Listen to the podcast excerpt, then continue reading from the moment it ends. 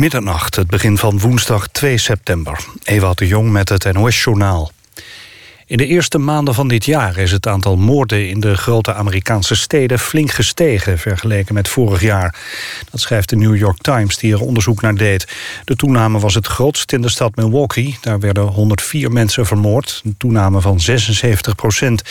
In een aantal andere grote Amerikaanse steden is het aantal moorden met ongeveer de helft toegenomen. De laatste jaren nam het aantal moorden in veel Amerikaanse steden juist af. Het Openbaar Ministerie in Groningen looft 10.000 euro uit... voor de tip die leidt naar de afperser van supermarktketen Jumbo. De afgelopen weken zijn weliswaar honderden tips binnengekomen... maar dat heeft nog niet geleid tot een doorbraak. In mei, juni en juli kwam een aantal bomdreigingen binnen bij Jumbo-filialen. Eerst waren alleen winkels in Groningen het doelwet... en later ook een in Zwolle. De grote steden moeten meer budget en bevoegdheden krijgen... vindt de Rotterdamse burgemeester Abu Taleb. Hij zei dat in een lezing. Abu Taleb vindt ook dat er een minister voor grote steden... en metropoolregio's moet komen. En hij wil de bestuurlijke structuur van Nederland omkeren. Niet de landelijke, maar de lokale overheid... aan de top van de bestuurspyramide. De film Glukov is een van de grote kanshebbers... bij de uitreiking van de Gouden Kalveren op 2 oktober. Het drama over een vader en zoon heeft tien nominaties in de wacht gesleept... zoals die voor beste film en beste regie. Bloed, zweet en tranen over het leven van André Hazes kreeg acht nominaties... waaronder die voor beste film en beste acteur. Na de Europese beurzen is ook de Dow Jones-index flink lager geëindigd... met een verlies van bijna 3 procent. Zorgen over de stagnerende Chinese economie zijn de belangrijkste oorzaak.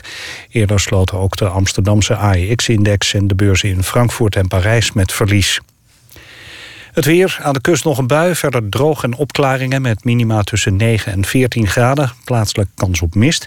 Overdag licht wisselvallig met buien en soms wat zon. Het wordt 17 tot 19 graden. Vooral in het noorden waait het flink. Dit was het NOS Journaal.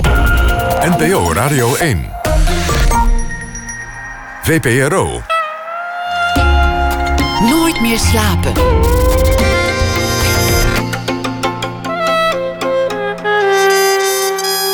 Met Pieter van der Wielen. Goedenacht en welkom bij Nooit meer slapen. Straks na ene een vooruitblik op de Gouden Kalveren, de Nederlandse Oscars, zeg maar, de belangrijkste filmprijzen. De genomineerden zijn bekend en we nemen ze vast door. Laura Hospes won een internationale prijs voor fotografietalent van het jaar. Voor foto's die ze mede maakte tijdens een noodgedwongen verblijf in het ziekenhuis. Een gesprek met haar ook na ene. En Don Duins draagt een verhaal voor dat hij schreef bij de voorbije dag. We beginnen met Fresco. Over een paar dagen verschijnt hij. Zijn nieuwe plaat, Nooit meer terug, is de titel. Volgens uh, collega's van muziekplatform 3 voor 12 de belangrijkste plaat van 2015 tot nu toe. Een groot compliment lijkt me. Wauw, ja, super. Fresco is een atypische rapper, want het is geen machismo. Het is niet de bravoer en de stelligheid van de normale hip-hop. Hij laat zijn twijfels, zijn melancholie en zijn zelfspot de vrije loop. Geboren in 1986, hij heet eigenlijk anders, maar dat vermoedde u misschien al. Hij komt uit Eindhoven, bracht een deel van zijn tienerjaren door op de Antillen, waar zijn vader vandaan komt. En uh, zit nu tegenover mij Fresco. Hartelijk ja, welkom. Ja, dankjewel. Gezellig. ik, wil, ik wil het met je hebben uh, komend uur over uh, waar je vandaan komt. En, okay. en, niet alleen waar je vandaan komt in, in fysieke zin, want dat is, dat is Eindhoven, maar ja. ook waar je vandaan komt uh, muzikaal en, en, wat je achter de rug hebt in je leven. Okay. Op je nieuwe album staat één nummer met de titel Gooi jezelf weg. Ik wil, wil daar alleen maar een stukje van laten horen, omdat je aan het begin eigenlijk al vrij duidelijk laat blijken wat je allemaal hebt meegemaakt in, in de laatste jaren. Dat is namelijk een, een voicemailbericht van je platenbaas. Yes. Kees van Top Notch. Ja. We gaan even luisteren. Ontvangen vandaag om 19 uur 5. Hoi, Kees. Hey, uh, ben een beetje klaar mee eigenlijk. Elke keer zijn allemaal dingen die anders moeten volgens jou. Dan heb je allemaal plannen. Dan zit je met jezelf in de knoop. Je maanden niet te bereiken. Dan loop je eigenlijk ongelooflijk te zeiken over van alles. je bent artiest, je hebt een hartstikke fijn leven. Een paar jaar geleden werkte je in een fabriek. Nu verdien je je geld met dingen doen die je leuk vindt. Althans, ik dacht dat je ze leuk vond om te doen. En dan nog, ja, ik heb geen inspiratie, ik voel het niet. Moet even jezelf misschien een keertje onder de loep nemen. En net zo kritisch als jij op andere mensen bent, hey, misschien moet je eens een keer zo kritisch zijn over jezelf. En dan uh, komt, Ja. het, komt het nummer van ja, gooi jezelf weg, zet jezelf eens opzij. Ja. Het is een, een, een beetje een donderpreek, maar het getuigt ook van gezonde zelfspot om die erop te zetten. Ja, ja, voor mij, ehm, Kees is voor mij, eh, ehm, los van dat hij mijn platenbaas is, ook gewoon echt een, een inspiratie. Hij weet heel goed wat mijn kracht is en, en hij weet mij daar ook heel vaak van te herinneren. En ook al soms op een hele harde manier. Ik, eh, vorig jaar, eh, rond eh, bijna mei, dacht ik, ik heb een plaat die af is en ik wil hem zo snel mogelijk uitbrengen. Ik kom daarmee bij Kees en ik laat hem de plaat horen. En hij gaf mij eigenlijk in een notendop dit verhaal. Eh, wat in die voicemail staat. Wat natuurlijk wel, ik heb hem dit wel opnieuw laten opnemen en in de voicemail laten doen. Dus het is een beetje. ehm, Je hebt de waarheid geholpen. ik heb de mag. waarheid een beetje geholpen in, eh in Maar het is, is het album. waar? Zat je te kloten? Ehm, ja, nou, ik, voor mij, ik, eh, ik ben best wel wisselvallig. De ene keer heb ik echt het gevoel van... ik wil het gezicht van hiphop worden... en ik wil Hilversum veroveren. En vervolgens denk ik, nee, ik moet er weer een plaat gaan maken. En dan zit ik weer eh, op internet eh, marketingklussen te doen en dat soort dingen. Gewoon puur omdat ik, ehm, ik denk dat ik een, een, een, een soort creatieve drang heb... die niet per se altijd zichzelf maar wil uiten in de muziek. En dat is heel lastig als, als, je, plaat, als je platenbaas natuurlijk eh, eh, jouw muziek wil uitbrengen. Ja, want de, de indruk die ik krijg, en, en die krijg ik eigenlijk door, door mensen te spreken die met jou hebben gewerkt, of, of mensen om jou heen die, die jou kennen, is dat je af en toe echt vast zit en, Ja. en ook jezelf flink in de weg zit. ja, ja dat, eh, als ik heel eerlijk ben, klopt dat wel. Wat, Ja. ge- wat gebeurt er dan op dat soort momenten? Nou, ik ben gewoon, eh, ik ben gewoon een denker. En om- omdat ik heel veel nadenk, ga ik dan in mijn eigen, mijn eigen hoofd zitten. En dan maak ik dingen heftiger misschien dan ze zijn. Omdat ik dan. eh, ja, omdat, het- omdat het dan gewoon spannend is voor me, weet je wel. En eh, automatisch ga ik me dan verstoppen van de wereld. Gewoon binnen blijven. Binnen blijven, fruit vliegen thuis. dat soort dingen. En, en dan komt Ja. er geen plaat. De, de laatste jaren waren ook, ook zwaar om andere redenen. Eh een van de liedjes gaat over, over jouw kindje. Mhm. Je, je zegt eigenlijk, mijn, mijn kind is voor mij het belangrijkste. Ja. De- het vaderschap, dat is voor mij de essentie van wie ik wil zijn en wat ik wil op, op aarde. ja, Er is een tijd geweest dat je, dat je het kind helemaal niet mocht zien. ja. Er is ruzie geweest over het al dan niet mogen zien van het kind. Dus dat, dat is een vrij groot gegeven als dat het belangrijkste is wat er in je leven gaande is. Ja, ja dat eh, was een heftige periode. En ik eh, ben ook mijn vrouw dankbaar dat ze me op dat moment in mijn leven heeft opgevangen. En eh, Je huidige vrouw, en dat is niet de, mo- huidige niet de moeder van het kindje. nee. Ehm, en heeft terecht gewezen, weet je wel. Dat ik op, op zo'n moment, wat eh, is het bijna een soort oerdrang om in je emoties te duiken. En eh, terwijl dat, je, op dat moment moet je juist andersom gaan. En moet je juist alleen in je hoofd gewoon bijna pragmatisch kijken van hoe ga ik dit aanpakken. Ehm, met een mediator eh, een afspraak gehad. Meerdere afspraken gehad. En op een gegeven moment eh, kom je eruit. Maar En, eh, is, dat, is dat dan een bron van creativiteit? Is het zo dat dan zo'n periode betekent dat je heel veel schrijft en heel veel muziek maakt? Of is het juist verlammend? Nou, ik ben sowieso wel iemand die altijd ehm, creatief moet zijn. Of ik nou eh, schrijf om het, om het uiteindelijk in een liedje te doen, of gewoon schrijf omdat ik die drang voel om te schrijven. Ehm, ja, ik moet toch wel altijd. En dan uiteindelijk blijkt dat, dat, eh, dat, dat je niet voor niks hebt geschreven en dat het plek vindt in zo'n album. Maar eh, ja, ik, eh, voor mij is het niet per se dat, eh, dat die struggles nodig zijn, weet je wel. Althans, Liever niet ik natuurlijk. Hoop, het- nee, inderdaad. Als ik, als ik het album eh, puur op tekst zou moeten, moeten beoordelen, dan, dan heb ik eigenlijk de indruk dat, dat je iemand bent die enorm worstelt, maar ook iemand die geleidelijk zijn weg vindt. Ja, ik heb, wel, ehm, ik heb wel het idee dat ik de afgelopen jaren ehm, een beetje meer balans ben gaan vinden, weet je wel. Ik ben, ik ben gaan accepteren dat ik een chaot ben. En dat is heel moeilijk, want als je chaot bent, is het laatste wat je wilt, is een chaot zijn. En dan terwijl je ehm, chaos probeert op te lossen, ben je nog meer chaos aan het creëren. En nu heb ik gewoon geaccepteerd van nee, ik, ben, ik zit zo in elkaar. En het beste wat ik kan doen is juist in die storm rust vinden en, eh, en daar gewoon mee leven. In het nu leven eigenlijk. Alles op me af laten komen. Ik zat bijvoorbeeld Ehm, normaal als, als mijn album uitkomt, dan heb je gewoon een hele drukke periode. En ehm, dan, ga, dan weet je, dan, dan zie je mensen minder. Uh, heb je vaak zoveel afspraken dat je veel hotels pakt. waardoor je nog meer af, afsluit van de wereld. En uh, ik weet nog met mijn, toen mijn tweede plaat uitkwam, dat ik ergens in een hotel zat in mijn eentje. En alleen maar dacht van ja, ik moet dit nog doen en dat nog doen. En dan pas kan ik mijn kleine zien, weet je wel. En nu zit ik op een punt in mijn leven dat ik gewoon denk van oké, dan pak ik een hotelletje. Neem ik mijn vrouw en kinderen mee. Of mijn vrouw en kind mee.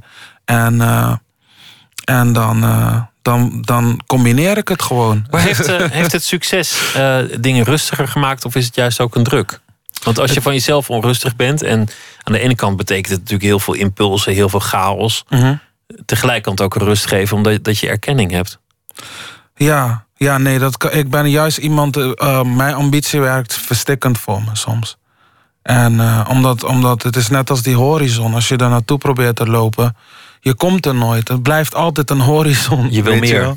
Je ja, en uh, dus ik moet, um, ik moet juist beseffen van ik, uh, ik geniet heel erg van mijn vaderschap. En dat is voor mij het belangrijkste wat ik heb. Dus ik probeer ook te beseffen dat uh, alles daarbij mooi is meegenomen. En het is, niet, het is een reis zonder eindbestemming. Dus je kan beter gewoon genieten van de dingen die je onderweg ziet. In plaats van uh, hopen dat je pas kan genieten als je er bent. Want je komt er nooit.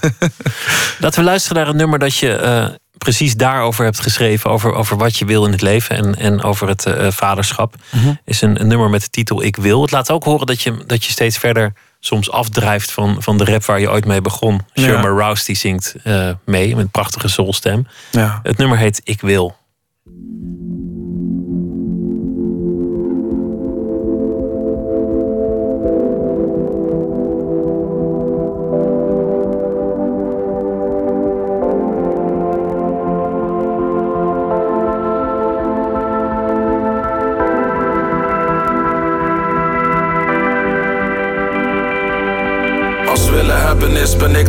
Man op aarde. Alles wat ik wil ben ik waard, wat is mijn waarde? Als willen hebben is, ben ik de rijkste man op aarde. Alles wat ik wil ben ik waard. Ik wil geen miljoen hebben of veel poen hebben. Maar rust van binnen vinden, ik wil veel doen met de talenten die ik heb gekregen. Ik wil je inspireren met mijn leven, echt volledig raken en ook entertainen. Ik wil voelen dat ik ben geboren met de reden. Behalve werken, eten, huur betalen en vergeten worden als ik dood ben. Ik zie hoe iedereen alleen aan dood denkt. Ik haat het, maar besef dat ik ook zo ben. Ik wil genieten elk moment. Ik wil kunnen leven zonder zorgen, ongeacht of ik broke ben. Ik wil de mainstage op Lowlands en zo hard rocken daar. Dat ik in alle krantenkoppen sta. Ik wil immuun zijn voor commentaar. Ik wil dat iedereen begrijpt waarom ik schrijf en waarom ik praat. Het is misschien een onbegonnen zaak, maar ik wil. Ik wil gehoor geven aan mijn wil. Ik wil je liefde zo intens geven dat je niet meer zonder kan. Een mooiere opkomst na elke zonsondergang. Ik wil dingen leren, die dingen aan je leren. Dingen van je leren en dingen met je proberen. Ik wil creëren en bij jou wil creëren. Om te creëren, inspireren en motiveren. Wil winnen elke keer als mensen me nomineren. Wil van tevoren weten wie van me wil profiteren. Ik wil vaker op mijn knieën voor mijn schepper Om mezelf dankbaar en nederig op te stellen Niet wekelijks lopen stressen Beter op focus hebben, geen ego en trots Die telkens mijn streven weer plots belemmeren Rekenen op mezelf, delegeren als iets niet lukt In mijn ziel geluk voelen en door liefde rust. Ik wil het goede doen, maar niet bewust. Want het is niet goed voor mekaar, maar wil ik er iets voor terug dat is niet egoïstisch zijn uit egoïsme. Soms denk ik kon ik maar mijn ego. Want mijn ego vader van angsten en frustraties. Mijn ego is de van mijn plannen en prestaties. Ik wil positiever denken, want ik ben empathisch. Gevoelig voor alle drama van mijn banden en relaties. Ik wil een filter, wil milder naar alles kijken. Net zo hard als ik vrijheid wil voor de Palestijnen. Ik wil weten wat mensen willen en willen weten. Wil minder streven, maar leren leven in het heden. Ik wil werken aan mijn buitenkant en binnenkant. Bepaalde dingen houden van bepaalde dingen af. Zoveel wat we niet nodig hebben, maar wel willen. Ik wil een ster sterkere wil, ben veel te welwillend. Ik wil geloven in mezelf, maar ik vertik het. Het komt in vlagen, daarna ben ik weer verbitterd. Velen zien de wereld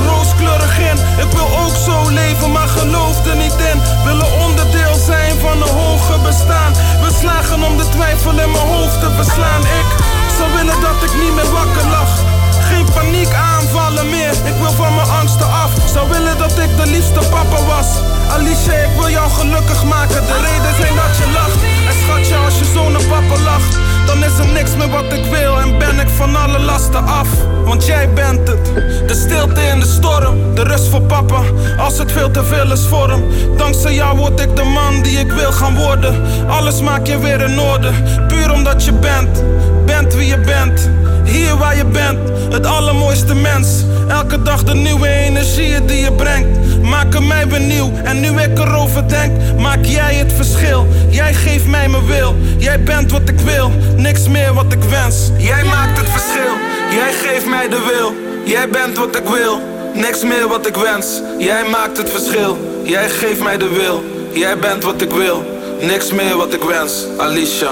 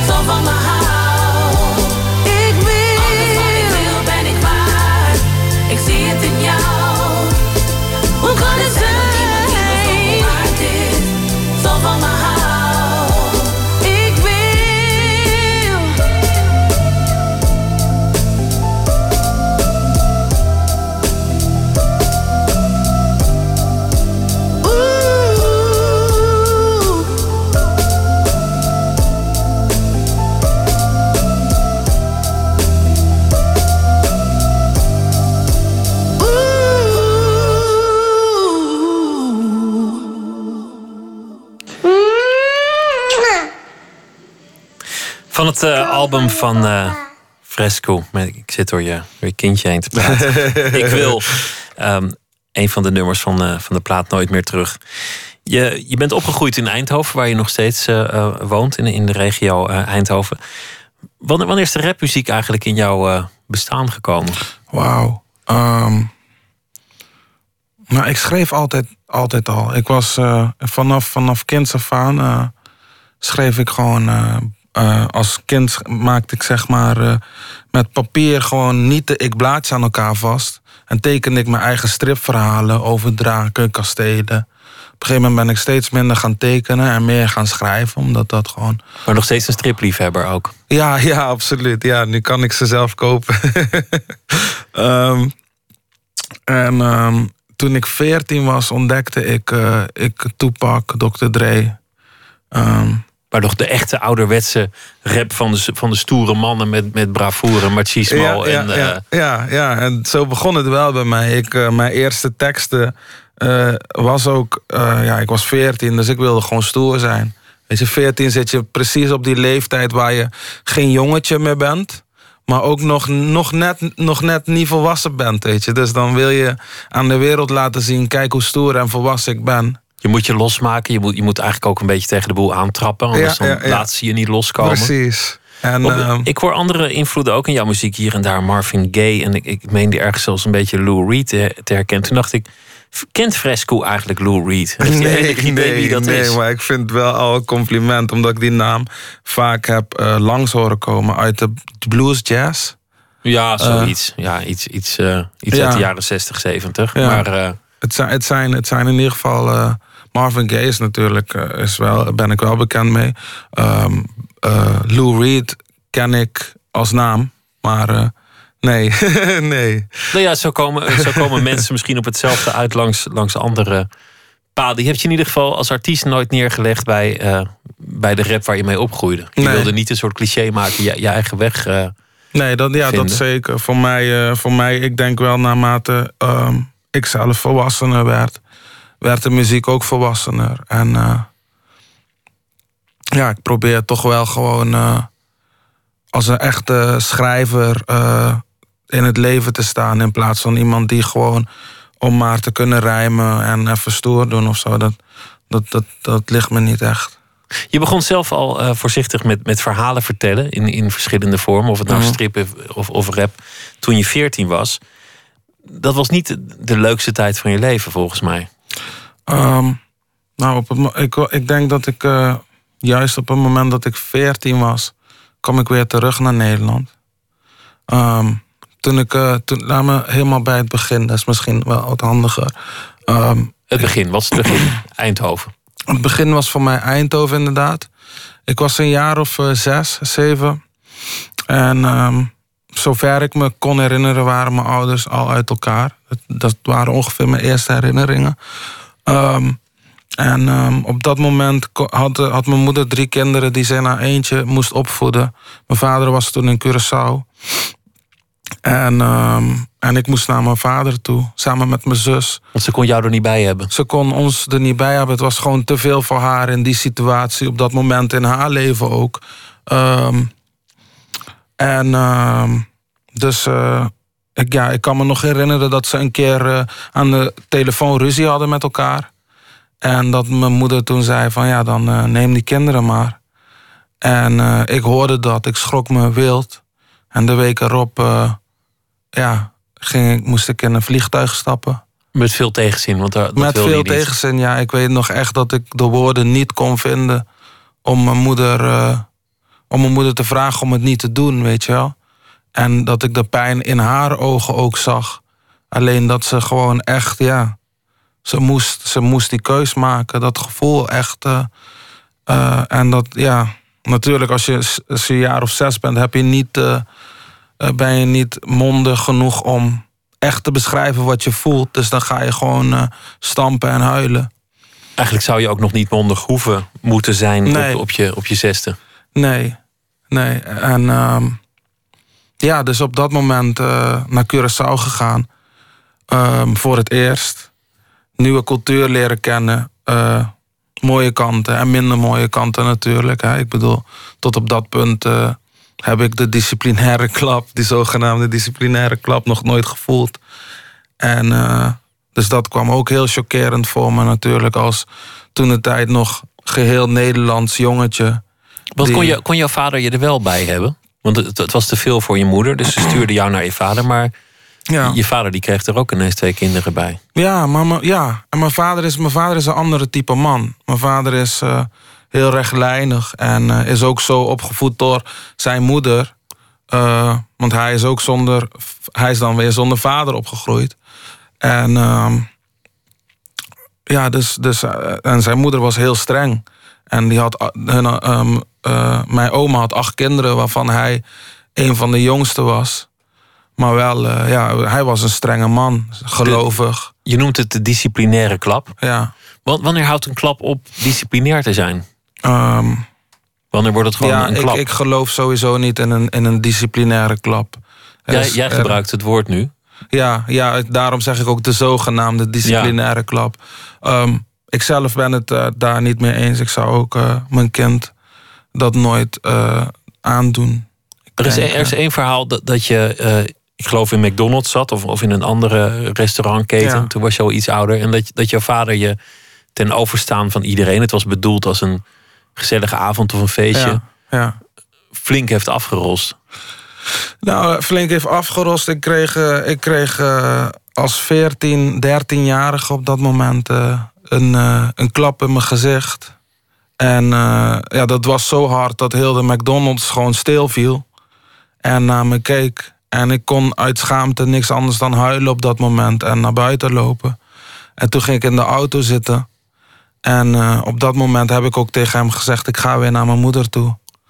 En ehm, ja, toen hebben we daar, ja, het was gewoon een, een moeilijke periode voor me. Op dat moment was ik ook meer aan het rebelleren naar hem. Ik denk ook omdat ik ook 13 begon, weet je, ik zat, ik zat ook Dan op die je, leeftijd. dan ga je dat toch ik- wel rebelleren. Ook al Ja. valt er niks te rebelleren. En in jouw Precies. geval viel er nog aardig wat te rebelleren. Ja, ja, maar het is ook gewoon een cultuurverschil. Ik bedoel, nu, ik, het klinkt heel gek, maar nu naderhand...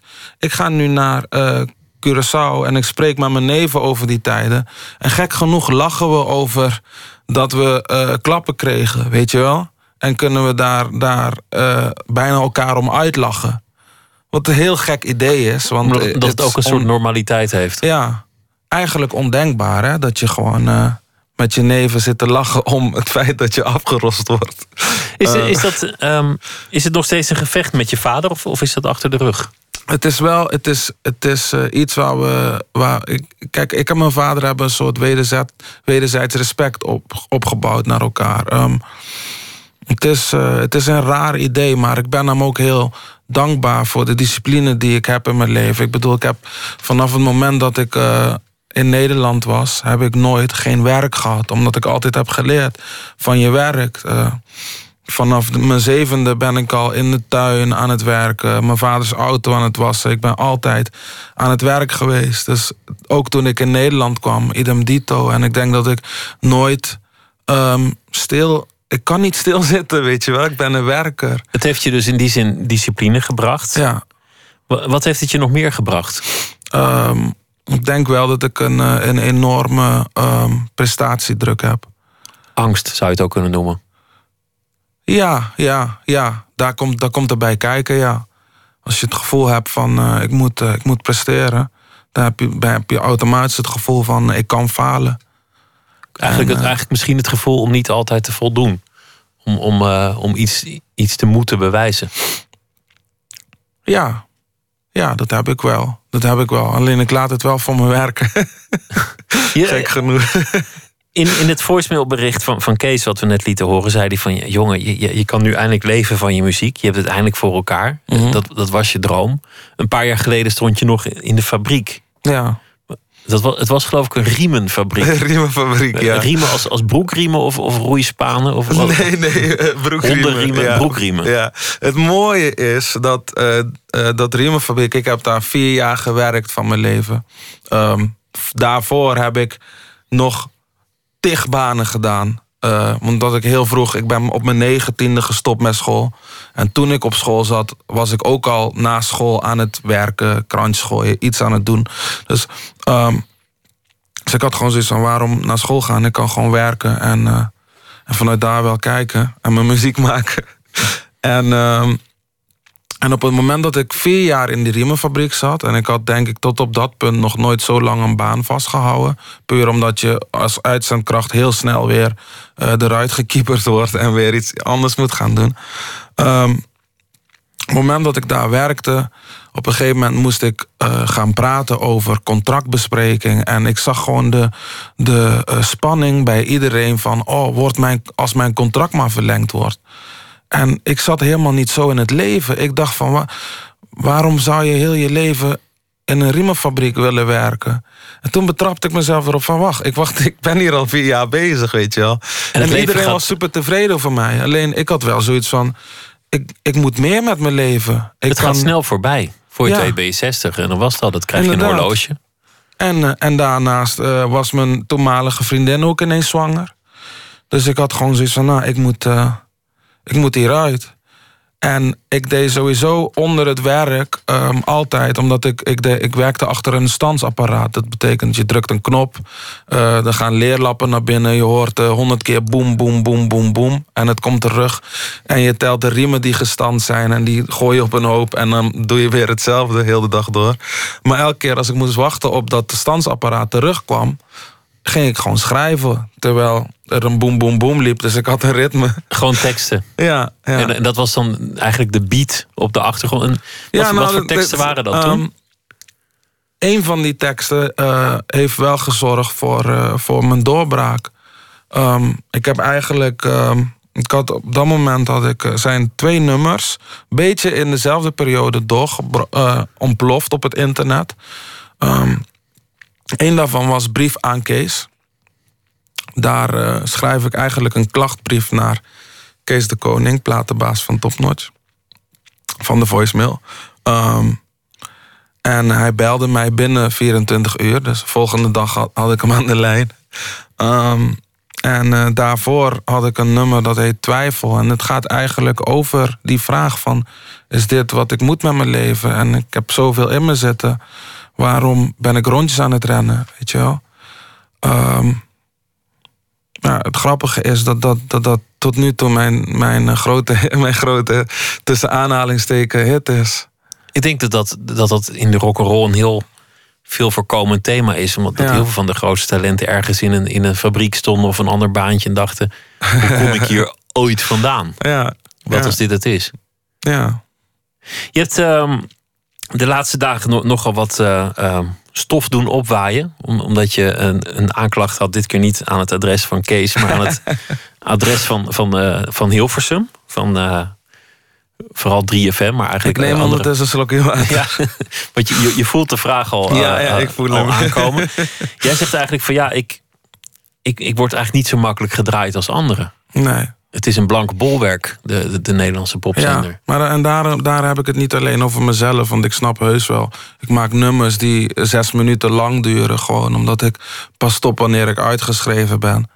Ehm, dus ik begrijp heus wel dat, dat ik niet per se altijd gedraaid word. Al Nou ja, ik dat ik Bohemian ook... Rhapsody duurde ook zes minuten. En Paradise Inderdaad. bij de Dashboard Light duurde volgens mij 2,5 uur of zo. Dus Ja. dat zou niet de reden moeten zijn. Nee, nee en daarnaast... eh, maar, maar daarnaast vind ik ook gewoon... Los van dat ik ook nummers heb die wel 3,5 minuut duren en radioaardig zijn...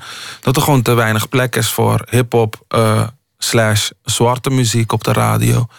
En, ehm, en dat is een discussie wat al lang leeft achter de schermen... waar ik iedereen over hoor. Alleen wat zich nooit eh, op de voorgrond presenteert op een of andere manier.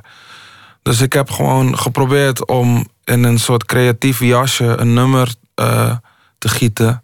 Waardoor je, waardoor je die discussie kan trechteren. En, en, en in één keer kan laten openbarsten Is eigenlijk. het, is het een, eh, een kwestie van, van, van ras of kleur? Of gaat het eigenlijk gewoon over, over muziek, stijlen en smaak? Is het gewoon een kwestie van beat versus gitaren? Nou ja, ik denk, natuurlijk gaat het om klanken, weet je wel. Maar je kan niet ontkennen dat de blanke klanken eh, gezien worden als toegankelijke klanken. Terwijl eh, de zwarte klanken gewoon als een niche worden bestempeld. Terwijl dat is helemaal niet waar. Sterker nog, 90% van wat wij vandaag pop noemen is gebaseerd op zwarte muziek. En anders zwarte muziek. Eh, daarnaast is, is bijvoorbeeld hip-hop. ehm, ik zou bijvoorbeeld een heavy metal, zou ik, ik zou geen enkel heavy metal artiest kunnen noemen. En ik schaam me er ook niet voor, omdat dat toch wel binnen de rock een niche is. Maar hip-hop is net als rock eh, een, een grote muziekgenre waaronder bepaalde niches vallen. Maar je kan me niet zeggen dat alle hip-hop eh, geen, dat daar geen pop onder valt, weet je wel. Ik kan een Snoop Dogg noemen voor je. Ik kan, ik kan heel veel namen noemen waar mijn oma eh, nog op kan komen. Omdat het Ja. zo pop is. Wat ik interessant vind, is dat zo'n aanklacht eh, toch een zekere paniek veroorzaakt. Dat je Ja. ook meteen wordt uitgenodigd om te komen praten. En Ja, eh, dat mensen meteen reageren. Mhm. Misschien kunnen mensen niet meer tegen onmin. Dat is één ding. Dat mensen bang zijn om elke rimpeling in, in de vijver niet meteen toe te dekken. Dat Mhm. mensen niet gewoon denken, nou ja, dat is Fresco's mening en ik denk er anders over. Ja. Zou, zou ook een, een redelijke optie zijn. Mhm. Of misschien zit er ergens een pijnlijke plek. Dat, dat zou ook kunnen. Wat, wat, wat was jouw indruk? Want je hebt de laatste dagen met heel veel van die types aan tafel gezeten. Ja, ja, ik heb veel gesprekken gevoerd met mensen erover. En, eh, en ook eh, kritische interviews gehad. Ehm, maar wat me het meeste verbaast, los van de kritiek, is ehm, dat 3FM eh, helemaal eh, achter die discussie staat. En ook achter het punt wat ik maak sta. Alleen wel ehm, toegeven dat het gewoon een moeilijk issue is. Van als je zo lang een publiek hebt opgebouwd op eh, witte muziek. qua klanken, niet qua gezichten. En gewoon gitaren eigenlijk. Gitaarmuziek, ja. Dan is het heel moeilijk om, om dan iets anders in te masseren voor je publiek, weet je wel. En het is een beetje kip of ei verhaal. Waar begint het? Begint het bij het publiek wat, wat, wat luistert? Eh, wat, wat er eerst is of ehm, heb jij zo lang dat gedraaid dat het publiek daarop afkwam? Het gaat eigenlijk over een, eenvormigheid en voorspelbaarheid. Ja, ja en, ik, en ik denk dat, dat, je, dat, eh, dat wij eh, allemaal met een stem, een geluid, allemaal de taak hebben om, om echt op te leiden. En Wat, wat ik leuk vind aan de manier waarop jij de discussie voert. Want, want je had eh, een, een filmpje afgelopen dagen gepubliceerd. waarin je eh, het, het format van geen stel gebruikte. Om, om, om iets duidelijk te maken. En, ze- Ja. zij hebben. Ja, het, het is een, een, een verhaal vol spiegels en, en vallen. Het is Heel niet meer moeilijk duidelijk uit te leggen, Wat, wat er nou e- echt is en niet. Maar eigenlijk hadden zij op een heel geestige manier ook een, een parodie op zichzelf gemaakt. ja, ja, Met, ja. met een, met een eh, nou ja, voor hun stekelige toon. Ja. Waarin ze zichzelf op de hak namen. Maar de reaguurders hadden dat ook weer niet allemaal nee, door. Nee, waardoor En, ze een onderdeel werden van de grap uiteindelijk. Ja, maar de- ei- eindelijk, eh, wat ik de verademing vond, was dat er eindelijk wat speelsheid in de discussies lopen. Ja. Omdat dat ik de, de laatste jaren dat als het ging over Zwarte Piet of het, Ja. of het racisme in Nederland, dat, dat het allemaal toch zo, zo verdomd humorloos wordt. Ja, ja, en ik vind er ook dat. eh, dat vind ik ook een, een, nare, een nare gewaarwording. Voor mij is het gewoon. ehm, het is ook voor mij als artiest heel moeilijk om iets aan te kaarten tegenwoordig. Omdat het toch. Je krijgt heel gauw een slachtofferstempel. Puur omdat Dat je. stel je niet aan. Ja, ja. En, eh, en dan wordt het weer van tafel, tafel geveegd. Alsof, alsof je een soort jankert bent die, eh, die eh, zijn hand ophoudt. Eh, um, dus, dus ik probeer ook wel gewoon luchtigheid erin te brengen. En te zorgen dat, dat, het, niet, dat het geen zuur verhaal wordt. Of een, of een eh, vingerwijsding. Maar gewoon van... ehm, het is vroeg of laat begint het bij entertainment. Ik ben ook geen activist. Ik, ben ik zie mezelf toch wel als een kunstenaar, weet je wel. Die gewoon ehm, iets in een jasje giet om het bespreekbaar te maken. En ik denk dat dat het veel makkelijker maakt dan wanneer ik bijvoorbeeld op de dam iets sta te schreeuwen. Weet je wel, dat is toch een andere, een andere wat, hoek. wat wil je duidelijk maken? Wat, wat hoop je te bereiken? Ehm, Los van gewoon mooie muziek en, en, eh, en, en vermaak. ik, ehm, ik, zou, ik zou gewoon graag willen dat we allemaal kritisch kijken naar onze stellingen en pretenties. Omdat als we alleen maar kritisch kunnen kijken naar de rest van de wereld en kunnen zeggen: dit is achterlijk, dat is achterlijk. Maar niet eens kunnen beseffen dat wij eh, in een. Weet je, dat wij ook eh, bepaalde dingen hebben waarin wij achterlopen als land. ehm, dan zijn wij, als ik het even mag zeggen, achterlijk bezig. Ik denk dat, En, dat eh, iedereen van nature racistisch is. Ik denk dat dat gewoon in, in de, de mens zit om snel te oordelen over anderen. Ja, ik denk, ik denk dat iedereen van nature angst kent. En, en dat, eh, dat als je angst voelt, het eerste wat je vaak doet, is ehm, als ik st- stel, ik, eh, jij komt bedreigend voor me over, ja, puur even, laat me even straatverhaal van maken. jij komt ja. bedreigend over voor me. En, eh, en ik voel angst, maar ik wil dat niet laten zien, omdat als je angst laat zien, dan geef je toe. En dan heb je verloren. Dus wat ga ik doen? Ik ga je uitschelden. Ik zeg, kom maar op jongen, met je dit en dat. En ehm, ik denk dat dat zich nou in de maatschappij heel erg aan het plaatsvinden is. Mensen zijn bang voor het onbekende. Dus gaan er naar schreeuwen en gaan eh, bedreigend, zichzelf bedreigend of verdedigend opstellen. Terwijl ze in plaats van richten naar een ander, af en toe ook tot inkeer mogen komen en kijken naar zichzelf. En heel veel is natuurlijk veel zichtbaarder geworden door het internet. Ik bedoel, twintig jaar geleden waren mensen net zo stom en vervelend en, en, en achterlijk als nu. Alleen je zag het niet, omdat er niet het internet was waar iedereen alles op kwijt kon. Ja, absoluut. Alleen, ehm, ik denk ook dat, dat eh, mensen nou zo gehecht zijn aan het internet. Kijk, vroeger, in, vroeger in mijn tijd, MSN-periode, Ja. ehm, was internet iets waar je naar huis voor moest gaan. En nou is het, eh, je hebt het altijd bij je. Dus het wordt een onderdeel van eh, je hoe je je sociaal ontwikkelt. Waardoor ehm, mensen tegenwoordig, ze praten op in, in het echte leven hetzelfde als op internet. Terwijl vroeger was het iets van, oké, anoniem durf ik het. Maar in het echte leven niet. Alleen nu zijn mensen zo synchroon met, eh, met die internetwereld dat ze gewoon ook communiceren. Het wordt, weet je, het lijkt alsof, alsof eh, de evolutie zich om aan het keren is op ons. En daar moeten we wel mee uitkijken. Dan hebben we het eigenlijk gehad over het, het nummer Zo Doe Je Dat, over de, over de popzenders. Maar eigenlijk ook een thema dat in het, het nummer angst eh, voorkwam. W- Welke zullen we draaien? Heb jij voorkeuren? Ehm, zeg jij het maar. Nou, moet ik het doen. Ehm, ja, la- laten we, laten we luisteren naar eh, angst. Yes.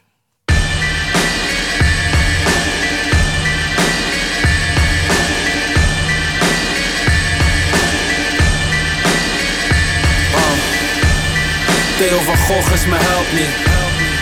Pim Fortuyn is mijn held niet. Fijn dat ik nu je aandacht heb. Zou ik Charlie zijn, was ik mezelf niet. Deze wegen leiden naar verdeling. Partijdige liefde voert een haatbeweging. Wat ik extreem vind is normaal in deze samenleving. Dus what the fuck is een neutrale mening? Je hebt geen vrijheid om mij zomaar schaamteloos te beledigen. Zwart te maken, demoniseren voor de menigte. Op zo'n massale schaal, ik kan mezelf niet verdedigen. Iedereen lijkt tegen me, van binnen breekt het me. Als mensen zonder empathie die spotprenten tekenen. Als dit moet kunnen, gaan we nooit verenigen. Ik zie hoe men de naam van mijn mooie religie ruïneert. In de naam van vrijheid mijn profeet ridiculiseert.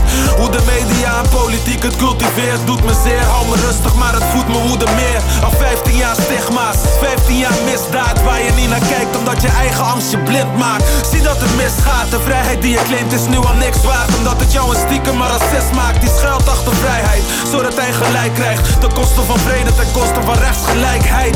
Mensen beginnen naar racistische stemmen te wennen. De stemming is kwellend en het helpt ons nergens verder. Hoe enger de termen en de stempels op mensen, hoe feller het racisme zegt me dit. Hoe moet ik mezelf beschermen? Mensen beseffen niet hoe erg ik vecht met mezelf. Ze denken niet verder dan hun eigen perceptie en kennis. Ben niet geboren, maar ben niet op mijn plek in het westen. Want mensen vrijheid gebruiken om mensen te kwetsen. Het duurt niet lang meer voordat ik begin te flippen. Hoe lang gaat het nog zo door? Ik heb geen zin om dit te pikken. Ik kijk het nieuws en zie verschrikkelijke ikken. Maar mijn kant van het verhaal kan ze geen flikker interesseren. Ondertussen roepen mensen minder, minder, minder. Ik probeer het weer te slikken, maar ik kan het niet verteren. Ik zoek een plekje zonder deze hinderlijke dingen. Ik zoek liefde en vertrouwen, maar dit begint van binnen. Maar hoe kan ik van mezelf houden? Als ik word benaderd met angst en haat Als potentiële terrorist, jihadist, radicale extremist En voorstander van een kalifaat Onder het mom van veiligheid geven we mensen stempels alsof ze echt een bedreiging zijn. Antillianen, Marokkanen, risicogroepen. Zwarte mensen, islamieten, typische boeven.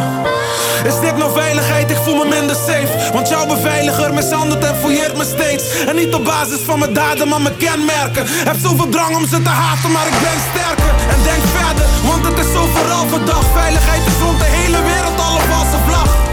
Waarom moeten alle moslims als een statement Van iets wat ze niet gedaan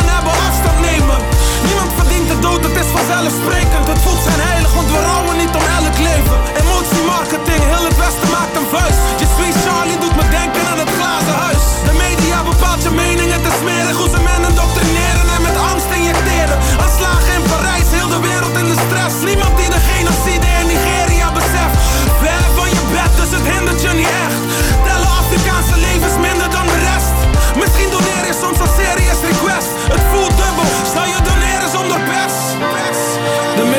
hun moraal kwijt. Sensatie gaat voor de waarheid. Leugens verspreiden. We raken verwijderd van elkaar. Respect begint meer te verdwijnen. De termen die we leren slaan een foute toon. Allochtoon, niet westerse autochtoon Autochtoon. Wat is de gedachte hierachter? Hierarchie, we delen rassen en klassen. Mensen roepen er zijn gelijke kansen. Waarom moet ik me dan bewijzen van ze? Wat willen ze horen? Maak je maar niet druk, ik ben geen terrorist. Ik wil geen is het nieuws als moslims levens redden? Of als neonazies moskeeën tergen? Het doet me pijn dat de meeste mensen niet breder denken Of willen denken omdat ze de privilege hebben Om te negeren wat mensen... Angst. Van eh, heel veel. ehm, een vrij fel statement over de tijd. Ja. Ik had eigenlijk gedacht dat jij ehm, toch ook de andere kant zou kiezen. Een, een liefhebber van de strip, een liefhebber van ja, ja, cartoon, ja. Van, Ja. van humor. Ik dacht, Ik die, krijg die dat neemt vaak het... te horen, omdat, omdat mensen ehm, mij ook wel zien als iemand met een cartoonistgeest of zo. Ja, ik dacht een, een vriend van Charlie. Ehm, kijk, het, het verschil zit er mij in dat ehm, ik zou vaak ehm, stellingen oproepen, maar als ik iemand beledig, vaak in mijn muziek is het wel mezelf, weet je wel. Ik neem mezelf meer onder de, onder de loep dan wat dan ook. En ik denk dat, eh, ja, ik zou nooit bewust iemand gaan kwetsen puur om het. eh, om, weet je, om op mijn vrijheid te beroepen of wat dan ook, weet je wel. En ik denk dat daar. dat daar voor mij het, eh, het knelpunt ligt.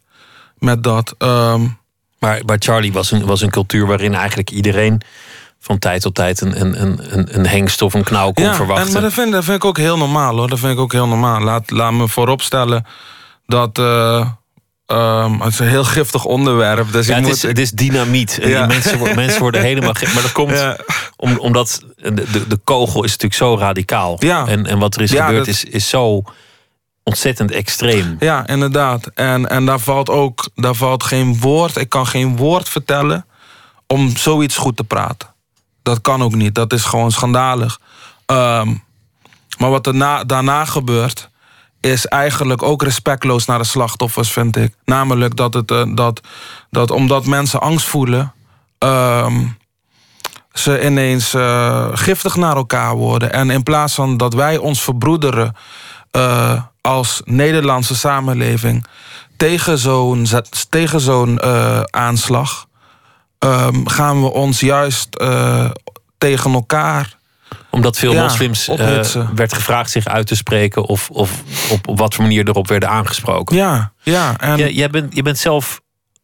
Je noemt jezelf moslim. jij vindt niet dat ik mezelf moslim noem? Nou ja, ik weet niet wat het, wat het, wat het betekent. Dat is, dat is voor iedereen anders. Maar ben je moslim ook als een, als een lid van een genootschap? Lid, lid van de georganiseerde kerk? Of, of is het een particulier iets? Ehm, laat het voor mij is iets persoonlijks en spiritueels, wat ik, eh, wat ik ook helemaal niet uit probeer te dragen in, in, geen, in geen enkele vorm, behalve dan gewoon in, in mijn eh, daden als mens en eh, naar God toe.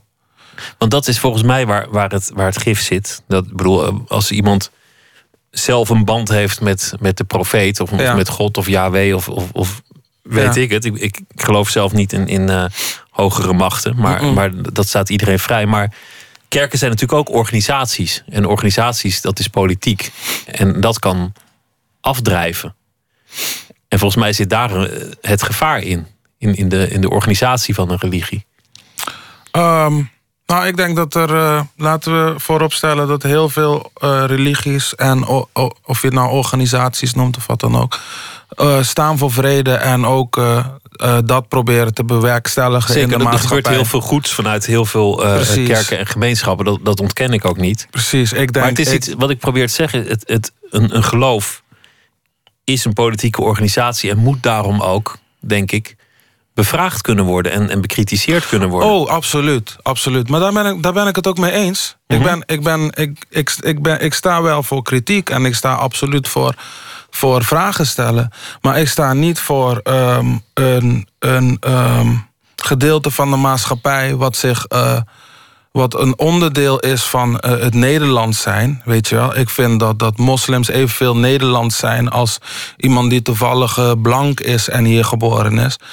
Ehm, dat die ineens zichzelf moeten bewijzen tegenover de rest. Dat is voor mij een soort, eh, een soort bijna wat gaat lijken op, eh, op eh, een aanduiding van hiërarchie. En, en dat, dat, dat mensen minder zijn. En sterker nog, ehm, eh, de partijen als IS die scouten met dat soort mensen. Die vinden het fijn dat, dat het Westen dat doet. Want die zegt, jij zult toch nooit een volwaardig Engelsman worden of een Precies, volwaardig dus kom Fransman. maar bij ons. Ja. Dus als je tegen IS bent, dan moet je vooral niet meedoen aan, aan dat polariseren. En, en de andere mensen die ook tegen IS zijn, eh, ineens vragen om zichzelf te gaan bewijzen. Van eh, laat maar zien dat je bij ons hoort, weet je wel.